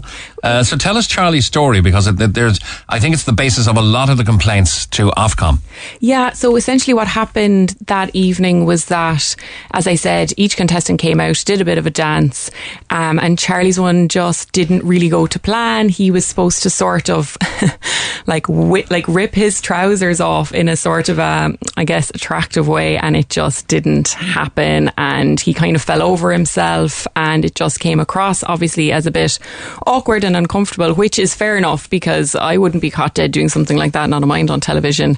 And as you heard in the clip there, a lot of the girls were, you know, sort of making fun of him, which is what Anna was saying, our last caller, and just, uh, I think it is that that sort of pointing the finger and laughing at people um, that got a lot of the complaints, and this sort of bullying aspect within the show. Um, now, I do know that in earlier seasons, which I wouldn't have watched, uh, bullying was a very serious issue. And since then, I understand that producers of the show have set up protocols to, to stop that, and also have people on call for the contestants to go and talk to if they're feeling bad or if they're feeling uncomfortable. Okay, uh, here's a straw poll of some of the comments we're getting. Uh, you bunch of wet wipes. just just let people enjoy the shows. They're harmless and a bit of crack. Uh, another text just says, why should it be banned?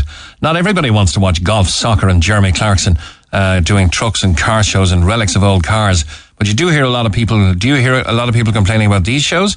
No, because we women have the sense to turn over and watch Love Island or the soaps. Shock, horror.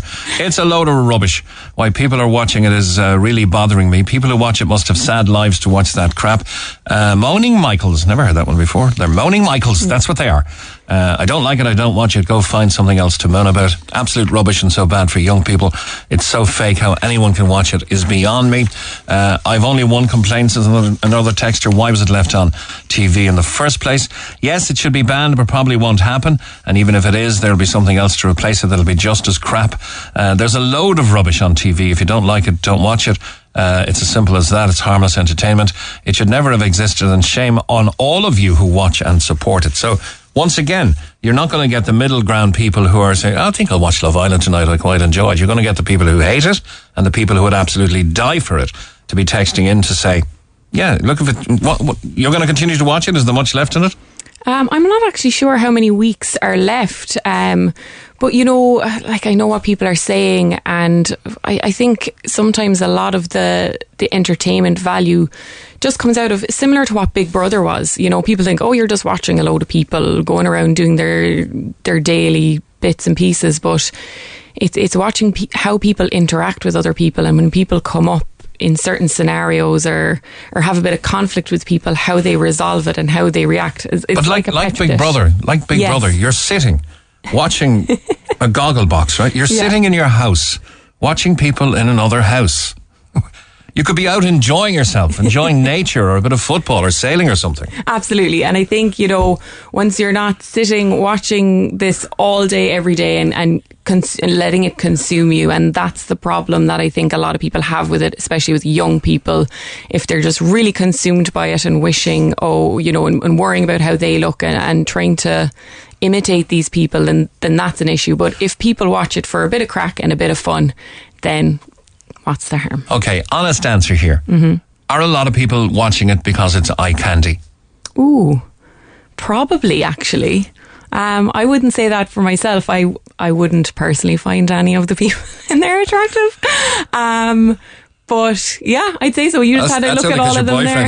Ah, stop now, Mick. You can't say that's that. That's only because your boyfriend's listening. But that must that must be a factor.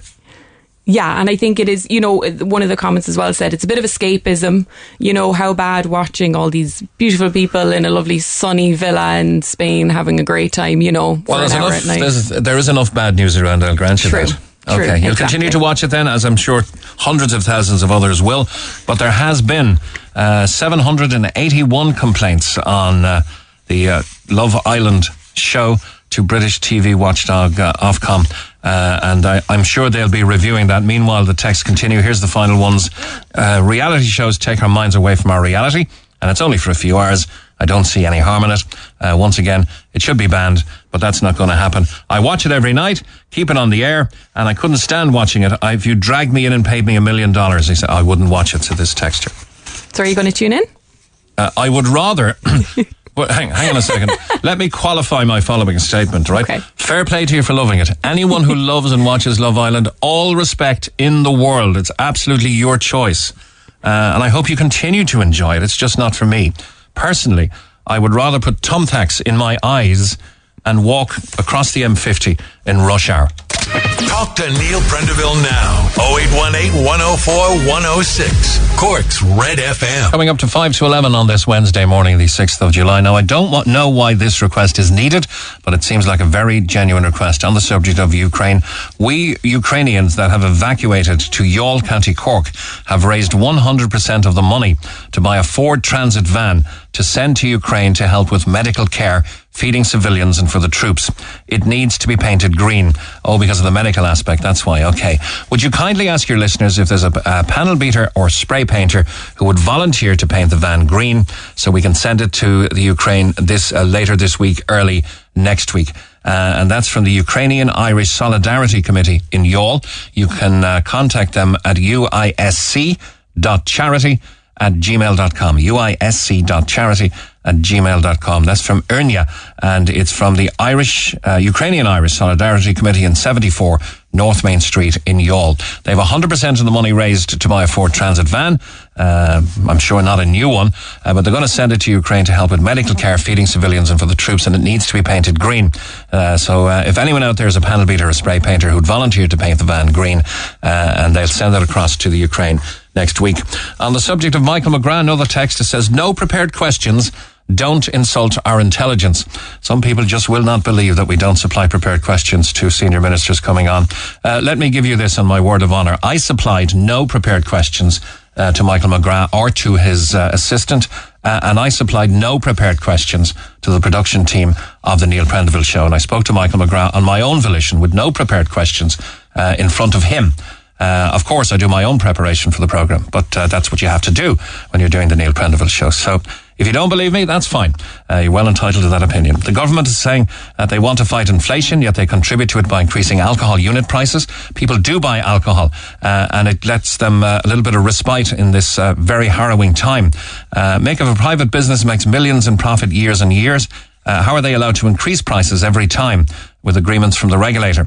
Uh, and if they say they can, and they say they can't do anything.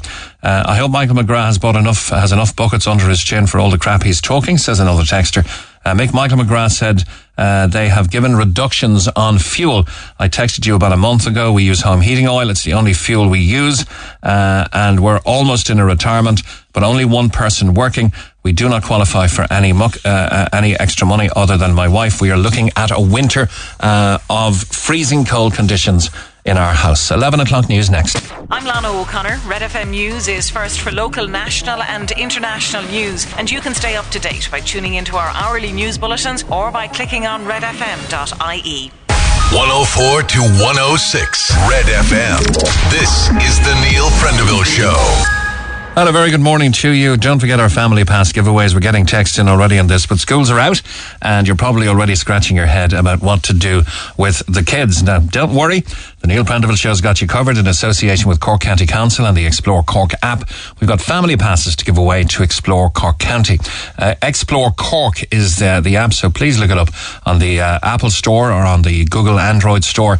And Explore Cork is a one-stop shop tourism app.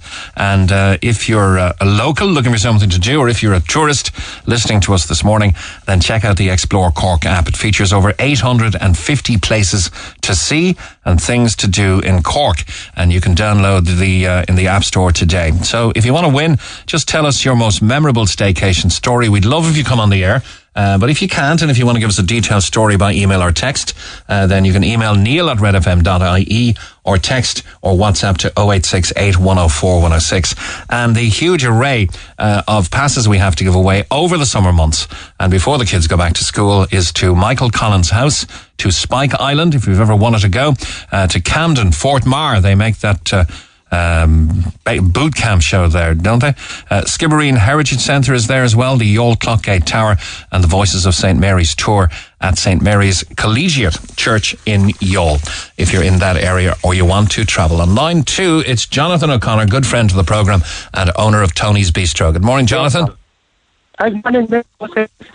Oh, that's not a good line. Can you hear me? Oh, no, sorry, no. Can you hear me now? Is that a bit better? That's much better now. You've got a challenge going on on Friday uh, with Randy Santel. Who's Randy Santel? Randy's uh, back in town again, so Randy's a leader. He's um he's from the States, and uh, just he's a he's a beast altogether. He was here about twenty thirteen, so he did he was uh, one of the first few people uh, to beat the Godfather. Tony, uh, either you're going to have to move, or we're going to have to ring you back. Can you can you just move to a different spot, maybe? Is that is that better, Mick? That's much better now. So he's a competitive yeah. eater, and he beat That's the Godfather. Right. Who's the Godfather? The Godfather now is our breakfast challenge. It's, oh. a, it's, a, it's a monster altogether. So we, we've had it going for about, about ten, ten, eleven years, and um, it's basically, if you can eat it all, it's free. It costs twenty-nine ninety-five. So we've had about about five, just over five hundred people try it. So um, Randy was, I think, about number three or four to finish it. So we've had uh, only fifteen have managed to do it. We're looking forward to Randy coming back now to make it uh, number sixteen again. Now, in preparation for this, I have been watching some uh, clips of Randy Santel, and if there's a technique involved in eating this enormous amount of food, it's it seems to be that he starts like a savage. He starts fast. Yeah, but it, it broke down in carbohydrates and he does proteins, and he kind of seems to leave the bread to last. I couldn't get off because he, he had six, six yeah, or seven tell, times a cold. Tell you what we're going to do. We're going to try to get you back on WhatsApp uh, because, uh, Jonathan, we just can't hear you. Uh, but what I'll do in the meantime while we're trying to do that is uh, read out. Now, this has got a three out of five stars uh, in the difficulty ratings in uh, competitive food websites around the world. So it's not really the Mount Everest of food, but to me, it looks like it would take you a day to eat it. Let me let me describe what's in it. Uh, there are six Horgan's Irish sausages. There are six smoked rashers. There are a, there's a six ounce sirloin steak. There's four hash browns. There's four slices of Clonakilty black and white pudding. There's two fried eggs. There's two scrambled eggs. Two bowls of chips. Three fried tomatoes. One bowl of baked beans. One bowl of sautéed mushrooms. One bowl of fried onion rings. Six slices of toast. Uh, six slices of soda bread, all washed down with a bucket of tea or coffee. Uh, now, the monster breakfast is twenty-nine ninety-five, uh, but you're not going to be charged by Jonathan uh, or any of the gang there at Tony's Bistro if you finish it. And the only caveat is there is a two and a half hour limit. Is that a better line, Jonathan? No, we can't seem to get him back there. Okay, uh, so we'll come back to that uh, at a little later stage. Uh, but I know that Jonathan wanted to challenge somebody from Cork uh, to uh, taking on the challenge with Randy Santel uh, next Friday.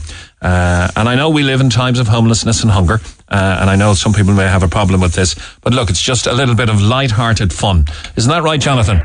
No, sorry, Mick, is that better? Yeah, no problem. I was just saying, you know, people will complain that, the, you know, in these times of need and homelessness and families going hungry to heat their homes, this may be seen as, you know, maybe not the most politically correct challenge in the world, yeah. but it's just I, a bit of harmless fun, isn't it? That, that's it, yeah. In other words, you know, that I know there's always going to be always going to be uh, people knocking it, but uh, as I said, we just did it as a as a bit of a gimmick, a bit of a bit of fun. It's um, and we, thanks very much. But we also do it uh, if you want to do it as a challenge and you're looking to raise some money for charity. We give you, if you do beat the Godfather, one we give to you for free, and we give you five hundred euros to that char- charity of your choice. Oh, I didn't know that. Oh. That's a very nice uh, little touch on the side. Yeah, so we, we've been doing that now. So we've had, as I said, we know we've had fifteen. Some people are doing it for fun. Some people are kind of like a, as a maybe a stag a stag group or or, or or something like that. But um, as I said, people are doing it for charity. We're quite happy to, and we're happy to honour that now. If our, any of your listeners would like to maybe pop down yeah. on Friday, I know, I know like you to wanted to set a challenge for one particular listener um, yet to be found uh, to do the challenge with Randy Santel. Now, Randy Santel beat the Godfather in forty-six minutes.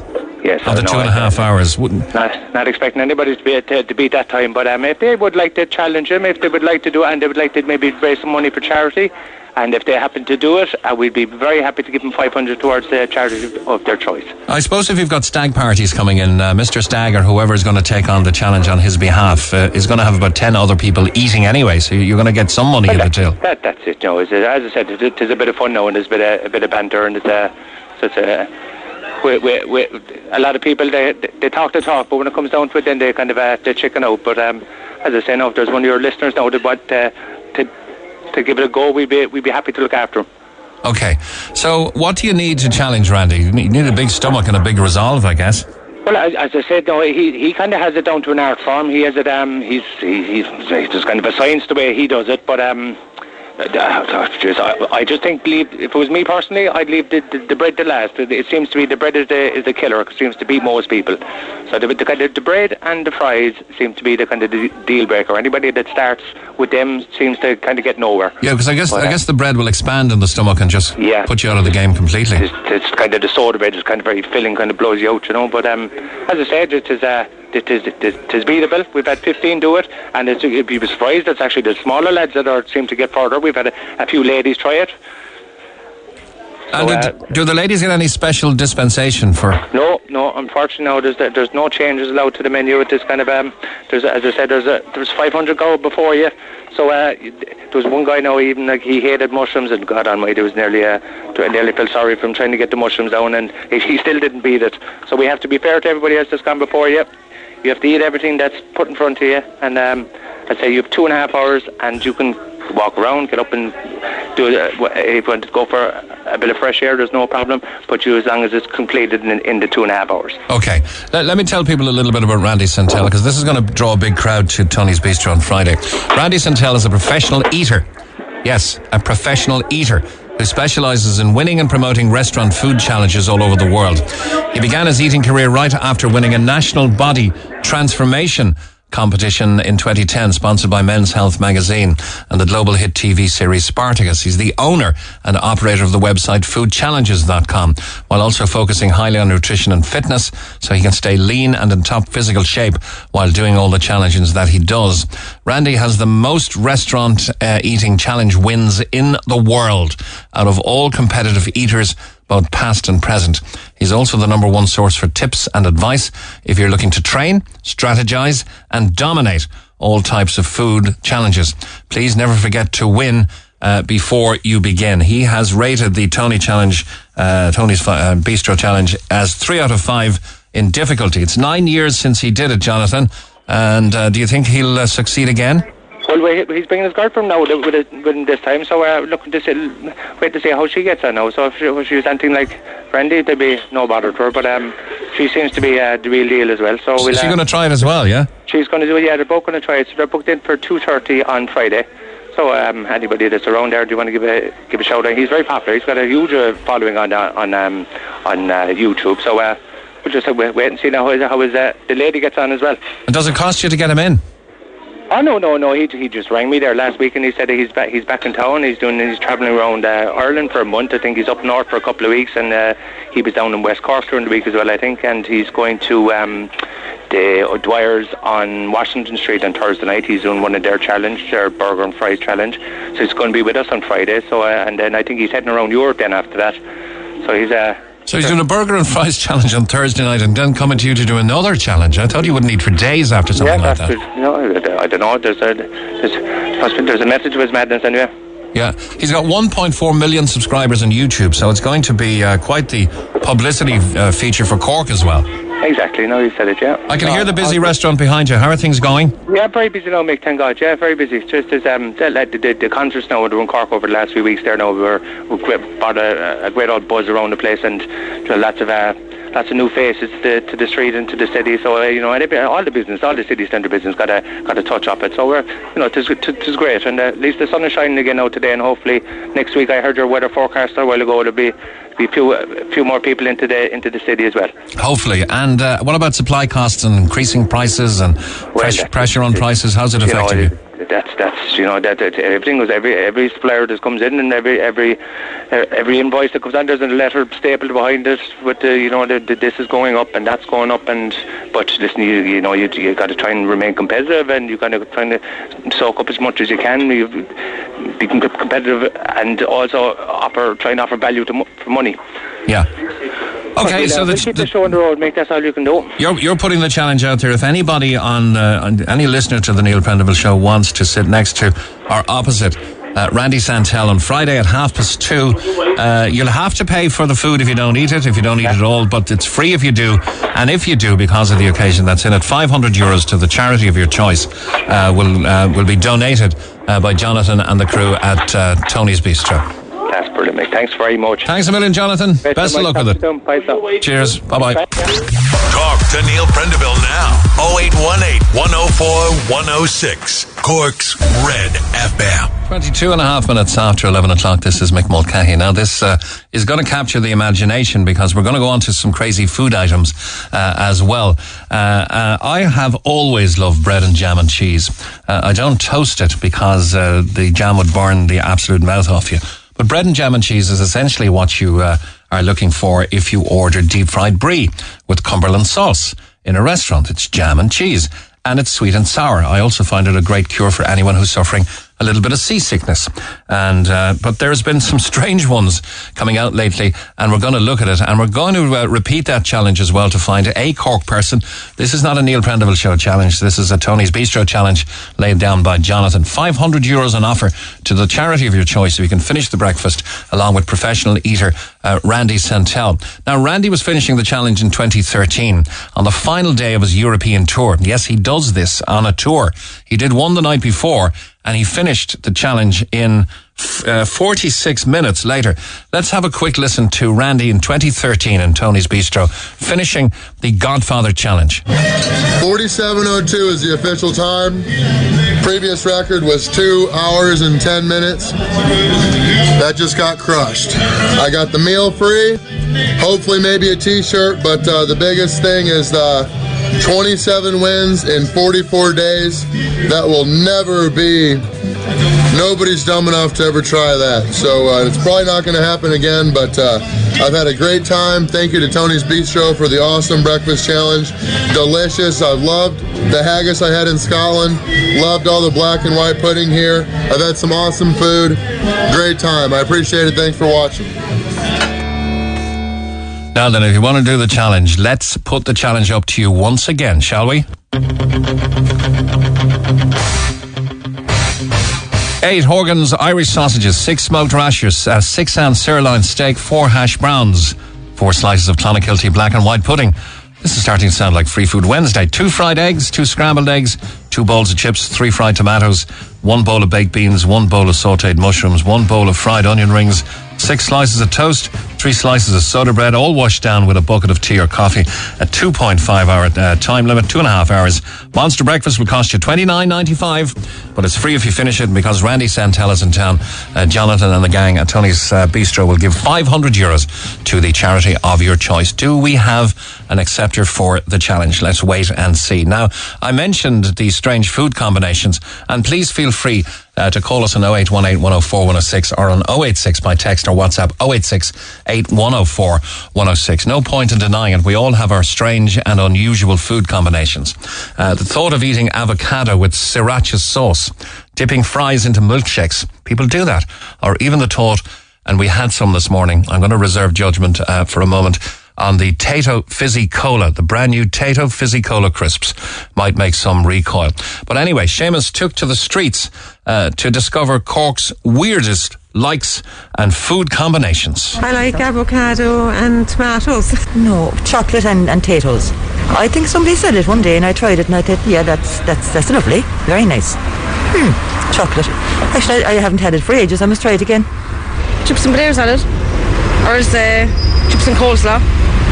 I wouldn't be a fan of coleslaw. Like, what about you, Mum? I love coleslaw. Plain either, plain Jane me. Yeah.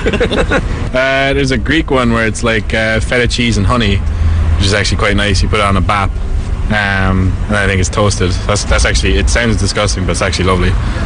Um, I think of yours. Yeah, uh, I had once a uh, fish and chips pizza, oh, yeah. and, and uh, it wasn't good. I suffered the next day a lot.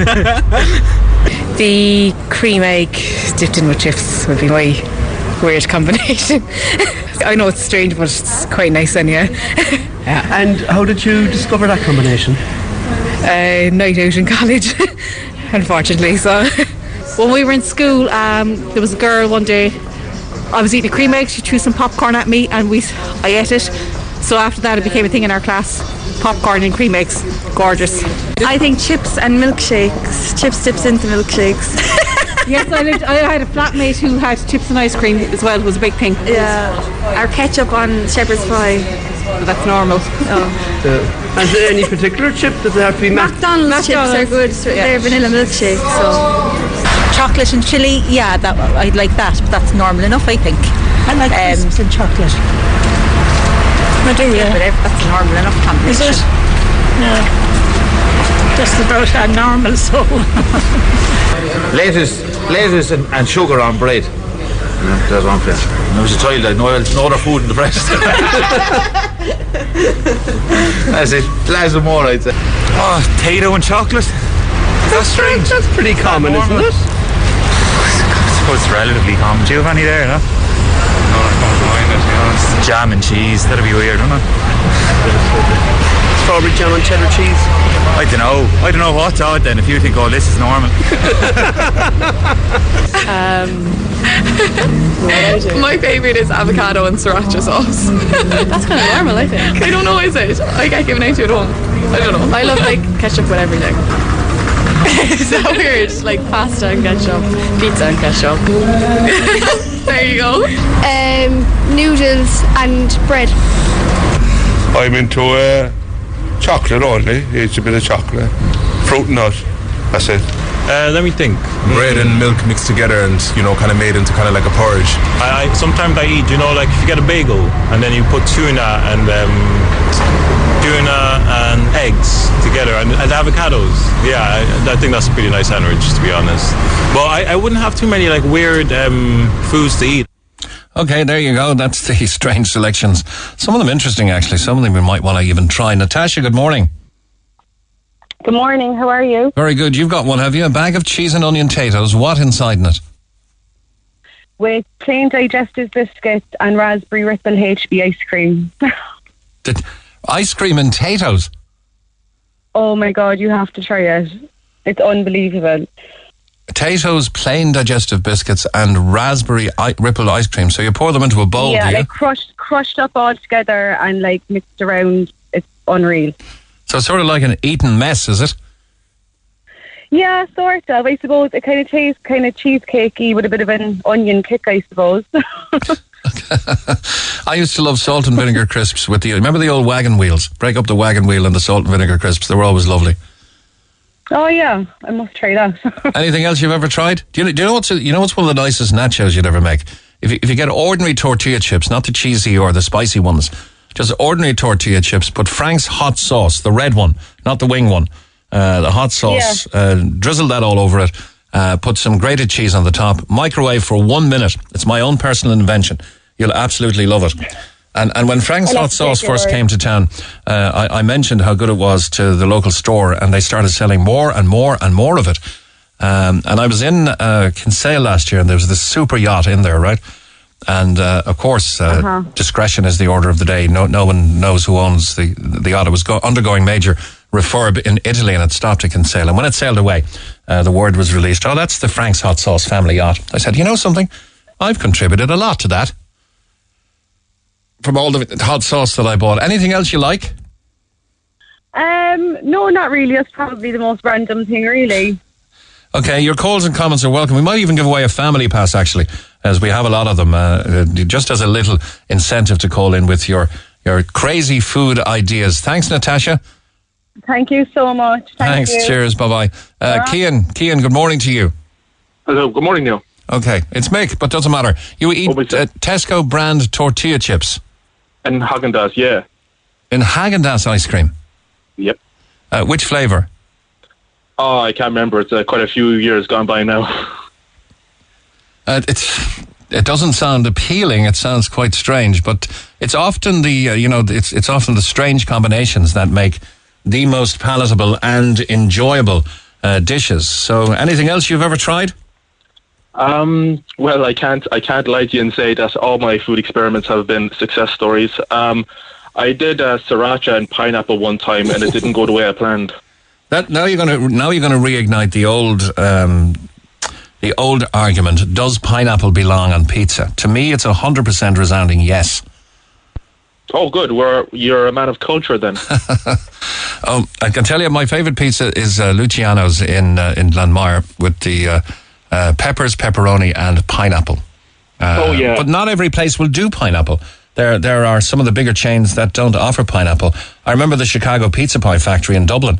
Uh, went in for a meal one night and uh, uh, I want pineapple on that, please. What? I was nearly thrown out. there was a lovely place out in Bandon called Podrigine's that did lovely uh, gluten-free pizza, and they'd put pineapple on top as well. They're no longer around, but God, they were lovely. Yeah, there's a lot of gluten-free pizza on offer now. I know you can get them in many, many places, and uh, for celiacs, that's a, that's a great boost, because they kind of have to stay away from the bread and the, the doughy kind of stuff, don't they? Yeah, that's where I am. Uh, okay, uh, and of course, uh, a friend of mine has uh, has a bakery as well um, uh, called Denise, and does fantastic uh, range, which you'll find all over Cork, uh, of uh, celiac-friendly, uh, gluten-free pod, uh, products, uh, Denise's Bakery. Uh, so best wishes to uh, her and to her hubby, uh, Derek, or Delboy. Uh, they're doing very well as well at the moment. Anything else, Cian? Um, no, uh, just, you know, be careful, try new things. Um, we do silly things in our youth. Uh, luckily, the tortillas and Haagen-Dazs worked out for me. I think it was the cookies and cream one. Um, but yeah, just uh, don't play with fire. Yeah, I'd love someone to try my one, actually. The uh, tortillas, uh, the standard tortillas, a standard flavour with the Frank's hot sauce uh, and and the cheese over the top, one minute in the microwave. You can choose, by the way, to put the uh, the uh, cheese on first and the uh, the hot sauce over, or you do it the other way around, whichever you want. Thanks a million, Cian. All right, take care, Mick. Okay, this one is going to turn a few people's stomachs. Hi, hi, Robert. Morning, Mick. How are you? What do you like? Uh, well, it's kind of a quirky one, all right. Um, a boiled egg, obviously, right? Boiled egg, but with marmalade on toast. The marmalade and the egg, for some reason, goes unreal. There's a few things I've never touched, I could ever touch in my life. Marmalade is one of them. I just can't stand it. Well, it's just something to do with the orange. I know what it is on the on the toast, and with the boiled egg, the runny egg. Oh my God, Mick, it's unreal. The runny, a runny egg. Yeah. You don't eat a boiled egg, like a boiled uh, egg. A boiled egg, you, not a hard boiled egg, but a boiled egg. No, no, no, a boiled egg, yeah, and you have a marmalade and the toast, orange marmalade, and it's good. They go beautiful together. That's nothing but a big gooey mess. I know, but you're eating the egg like with a spoon, obviously, and you have a slice of toast in your hand with the marmalade on it. And, and uh, ha- uh, half it down the front of your shirt. What's your whole bed? Anything else you've ever, ever come across, no, Robert? Yeah, um, my wife, now, when she, she be eating a bag of potatoes there, mixing on, she goes very quiet like a child. And I know, I know what she's after doing. She's after either throwing a packet of Rollers into the potatoes or uh, uh, Cadbury's Cadbury's plain milk chocolate.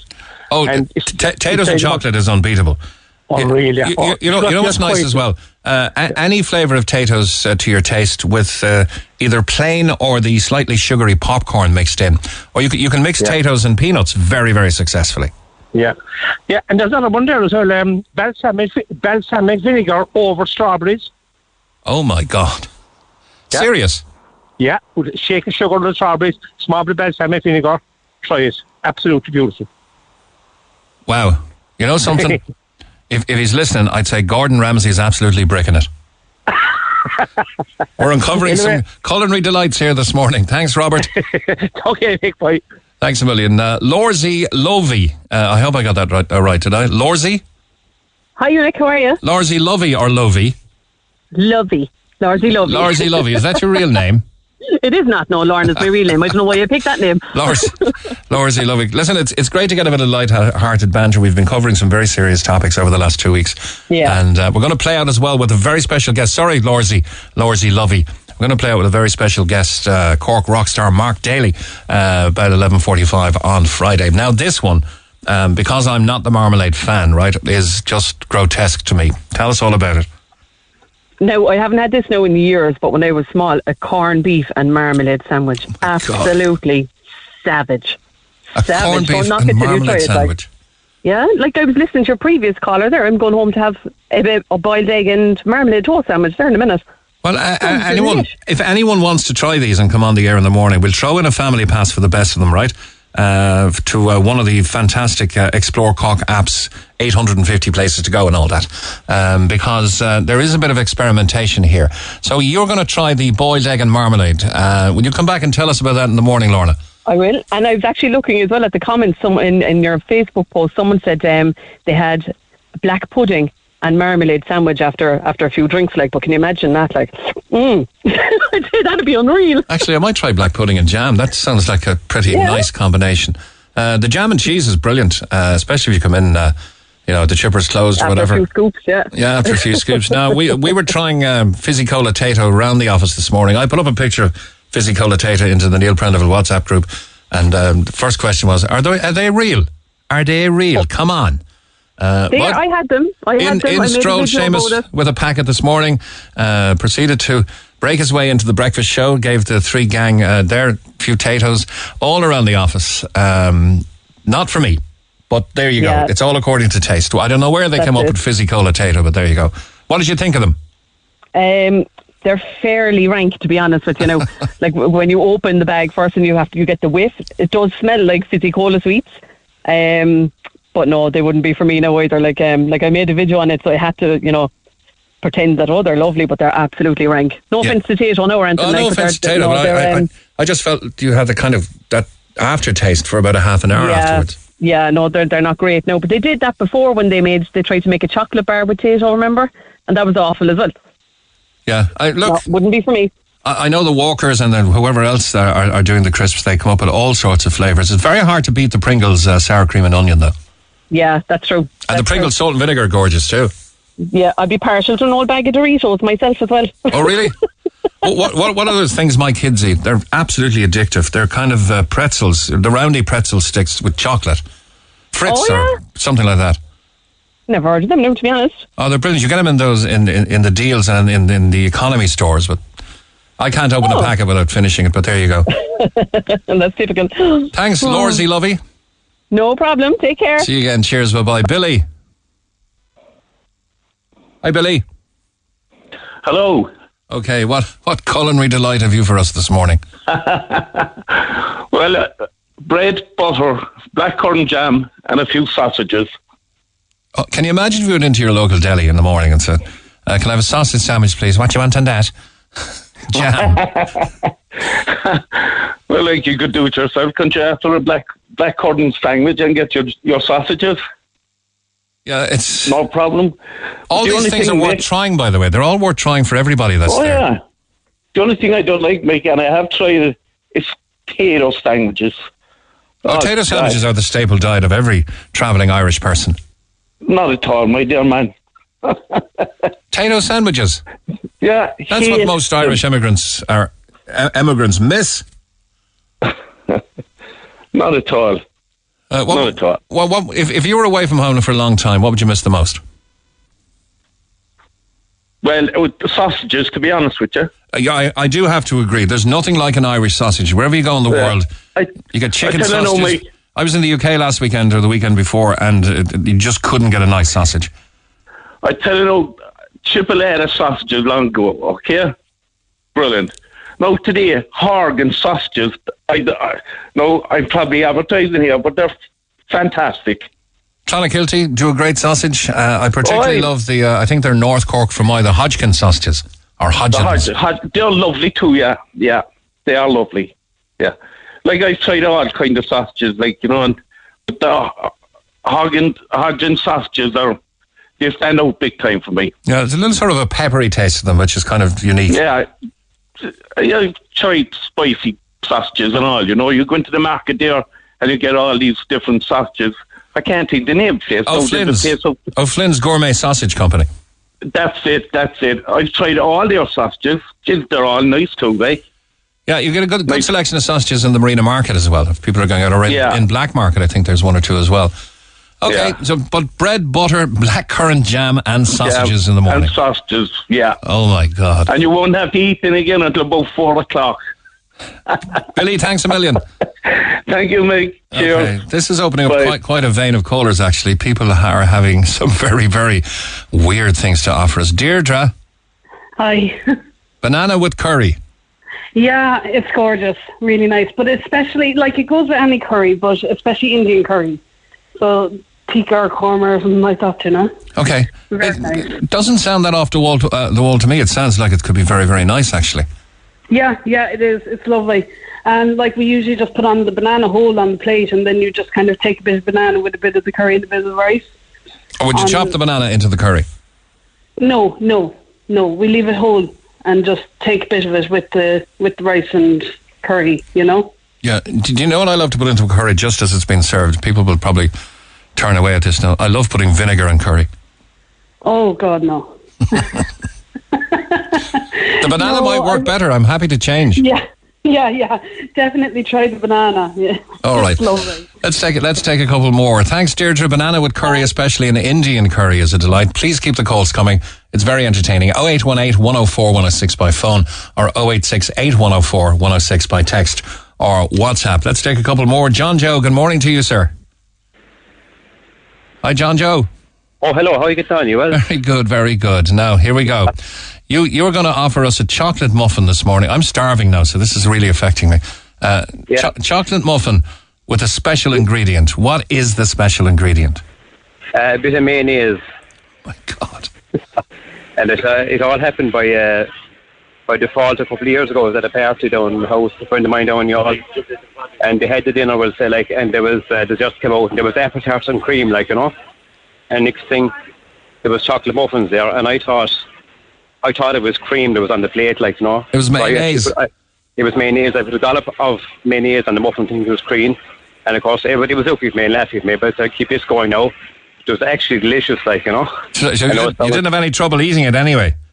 No. It sounds gross, like, but it's actually it's actually lovely. I tell people this story, they think I'm a bit mad, but um, it was really nice, like, you know. Chocolate uh, muffin like, with uh, mayonnaise. Yeah, try it.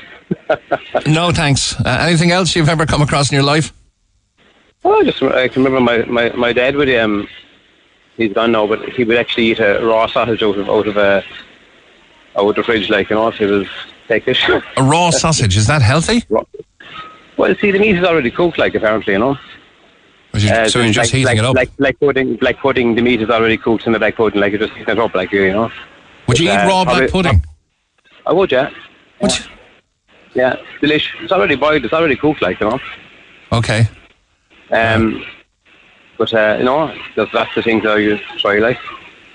Okay, I've a, I've a particular aversion to sushi, but we uh, were brought to a sushi restaurant in, in a recent travel, and uh, it, it was a really high class place, and I got through about, I could safely say sixty percent was delicious, but the rest, you know, I was eating out of being polite.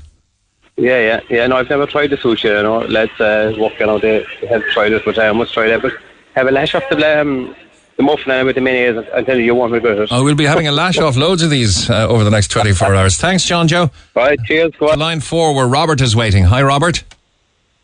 Hello. Hello, Robert.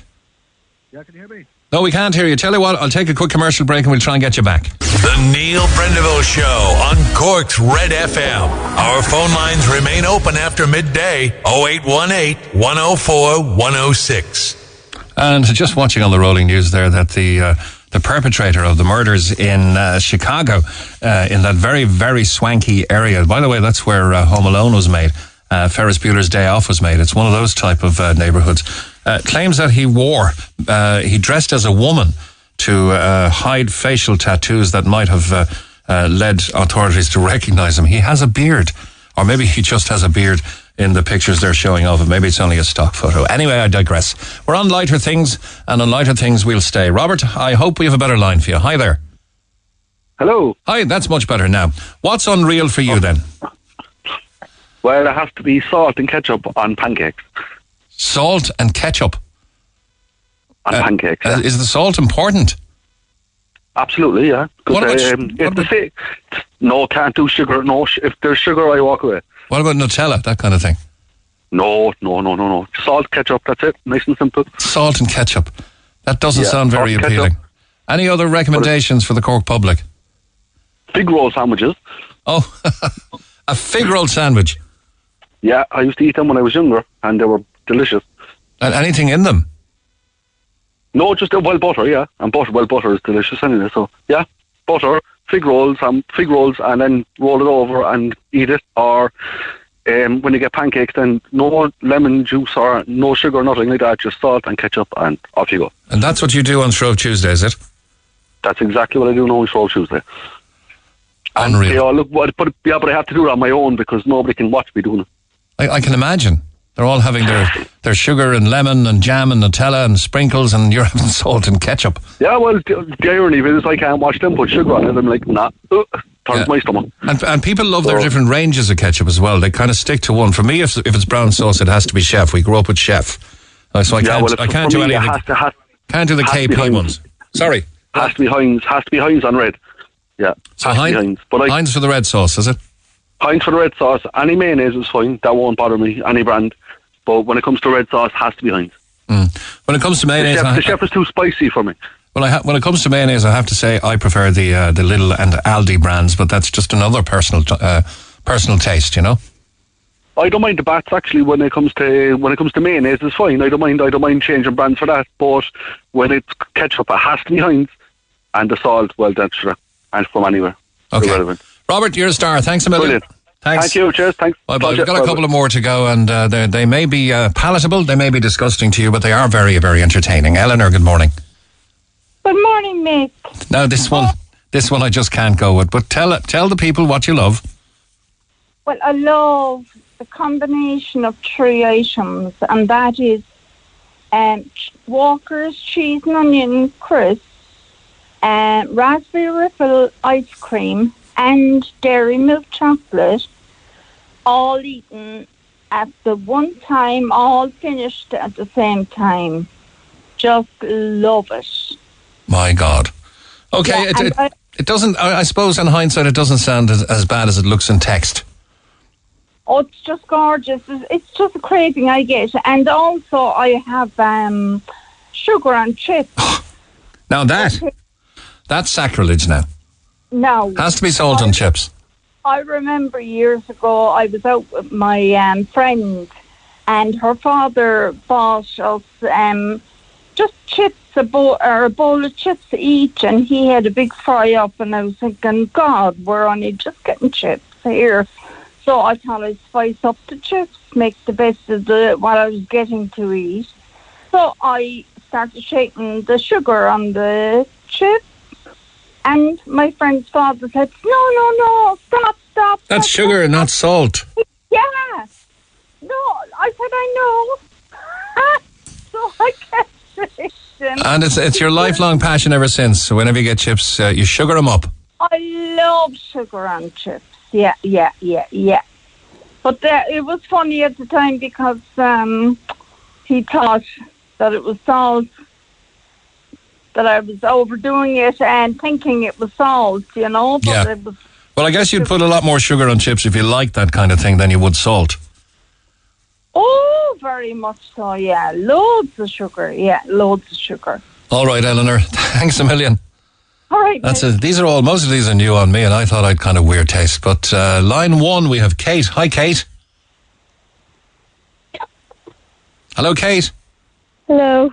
Okay, this is your granddad's favourite, is it? Yeah. Don't tell me it's a deep-fried Mars bar now or something. No, banana, lemon, curd and trout sandwich. Banana? Lemon, curd and trout in a sandwich. Oh my God, banana, lemon, trout. Now, tr- trout is a sweet enough fish. Uh, yeah. But, and banana, I can, you know, trout and banana might be an interesting combination. Um, yeah. I hope Ballymaloo House are listening here. All these great suggestions. Um, and lemon curd. Oh my God. Yeah. How how are they going to go together at all? I don't know. And and then would, would your granddad eat that right throughout his life, yeah? Yeah. All right. Kate, thanks a million. We have other suggestions. Now, thanks, Kate. And, thank uh, you. Thank you very much. And we're going to get the Neil Prendeville uh, production team to choose that which was the best caller there and give away a family pass for either Michael Collins House. They can have their choice. Spike Island, Camden Fort Mar, Skibbereen Heritage Centre, Youghal Clockgate Tower, vo- or the Voices of Saint Mary's Tour at Saint Mary's Collegiate College in Youghal. This is all to uh, help launch the Explore Cork app. We have family passes to give away to Explore Cork County on the Neil Prendeville Show uh, right throughout the summer. Over eight hundred fifty places on the app with uh, things to see and do in Cork. Let's go to the texts for our uh, weird food combination and uh, let's see what other weird sort of concoctions people have come up with. Chocolate sprinkles with banana on fresh white bread. That's not too bad. Um, cheese with apricot jam. I wouldn't be a fan of apricot jam, but cheese and jam, yes, there is. That's a wonderful combination, cheese and jam. But don't heat it and toast it, or you'll burn the mouth off yourself. Uh, white bread with uh, peanut butter, uh, sambal or sriracha, uh, sauce, thin sliced cucumber, dry fried onions. It's weird, but it's nice. Uh, my buddy Maria at work in C U H loves blackcurrant jam on her sausages for brekkie. My son Ollie dips his chips in Nutella. Uh, easy single on fresh bread with Meanie's crisps. pickled onions and tomato juice. Oh my gosh, that's like a rotten Bloody Mary. Uh, rashers on toast with marmalade and brown sauce together. Jam and cucumber in a white bread sandwich. Don't knock it till you try it. Sausage and strawberry jam. That seems to be the most popular one here. Beetroot and pineapple. I can imagine them possibly together in a wrap or something. Beetroot and pineapple, but together. And a buddy of mine loves to dip chocolate biscuits in chipper curry sauce. Is that weird or what? Uh, says Brian in East Cork. Text the Neil Prendeville Show now. oh eight six, eight one oh four, one oh six. Red F M. One caller to take us to uh, news at twelve midday. I see one of my favourite guitarists has uh, taken quite ill, collapsed on stage. Uh, one of the first guitarists I ever came across growing up, actually. Carlos Santana. He's been around about six decades playing music. Uh, has collapsed on stage and is doing well in hospital, I believe. Line five, we have, and it's going to be a challenge for me to pronounce this name, Zeppelin Ioannou. Did I get it right? Yes, you did. Zeppelin Ioannou, you are about to take up the challenge. I have to. Okay, you're a South African native. You've a heritage in Cyprus. You've got a big, big appetite, I heard. You're going to take on the challenge in Tony's Bistro against Randy Santel, and you're going to do it in aid of Dogs for the Disabled. You raise puppies, yeah. Zeppelin, do you? Yeah, we've got Paris at the moment. Uh, she's a nine-month-old chocolate lab, and she's going to be for Dogs for the Disabled. And, uh, yeah, we're raising her at the moment. And you have a nine-year-old chocolate lab as well? N- no, nine-month-old. Oh, nine-month-old. Okay, so, okay. Uh, what's your mm. tactic for victory here? This is a lot of food. Slow and steady. Slow and steady. You're going to be up against the very fast Randy Santel. He did it in forty-six or forty-seven minutes uh, the last mm. time. So you're a South African native, heritage in Cyprus. Uh, it's uh, it's a strange name, Zeppelin or Zeppelin? Zeppelin, like Led Zeppelin. Ze- like Led Zeppelin, okay. Okay. Yeah. And uh, you're going to take it on on Friday at two thirty. It's going to cost you twenty-nine ninety-five if you fail. But I tell you what, the Neil Prendeville Show will pick up that tab if you don't complete it, all right? I'm going to uh, give it my best. And if you win, we'll see if we can donate a little something as well to the cause, because it's no a very problem. Good cause. So you're going to be there with the very world-famous Randy Santel uh, on Friday. We wish you all the very best. Thank you, Zeppelin. Thank you very much. Cheers, thanks, Thank bye-bye. The Neil Prendeville Show this morning was produced by Kevin Galvin, Seamus Whelan and Claire O'Connor. We're back after news at nine tomorrow morning. Have a great day. This is another Red F M podcast. And remember, if you enjoyed this episode, for more podcasts, check out red extra dot I E. It's full of great Red F M content.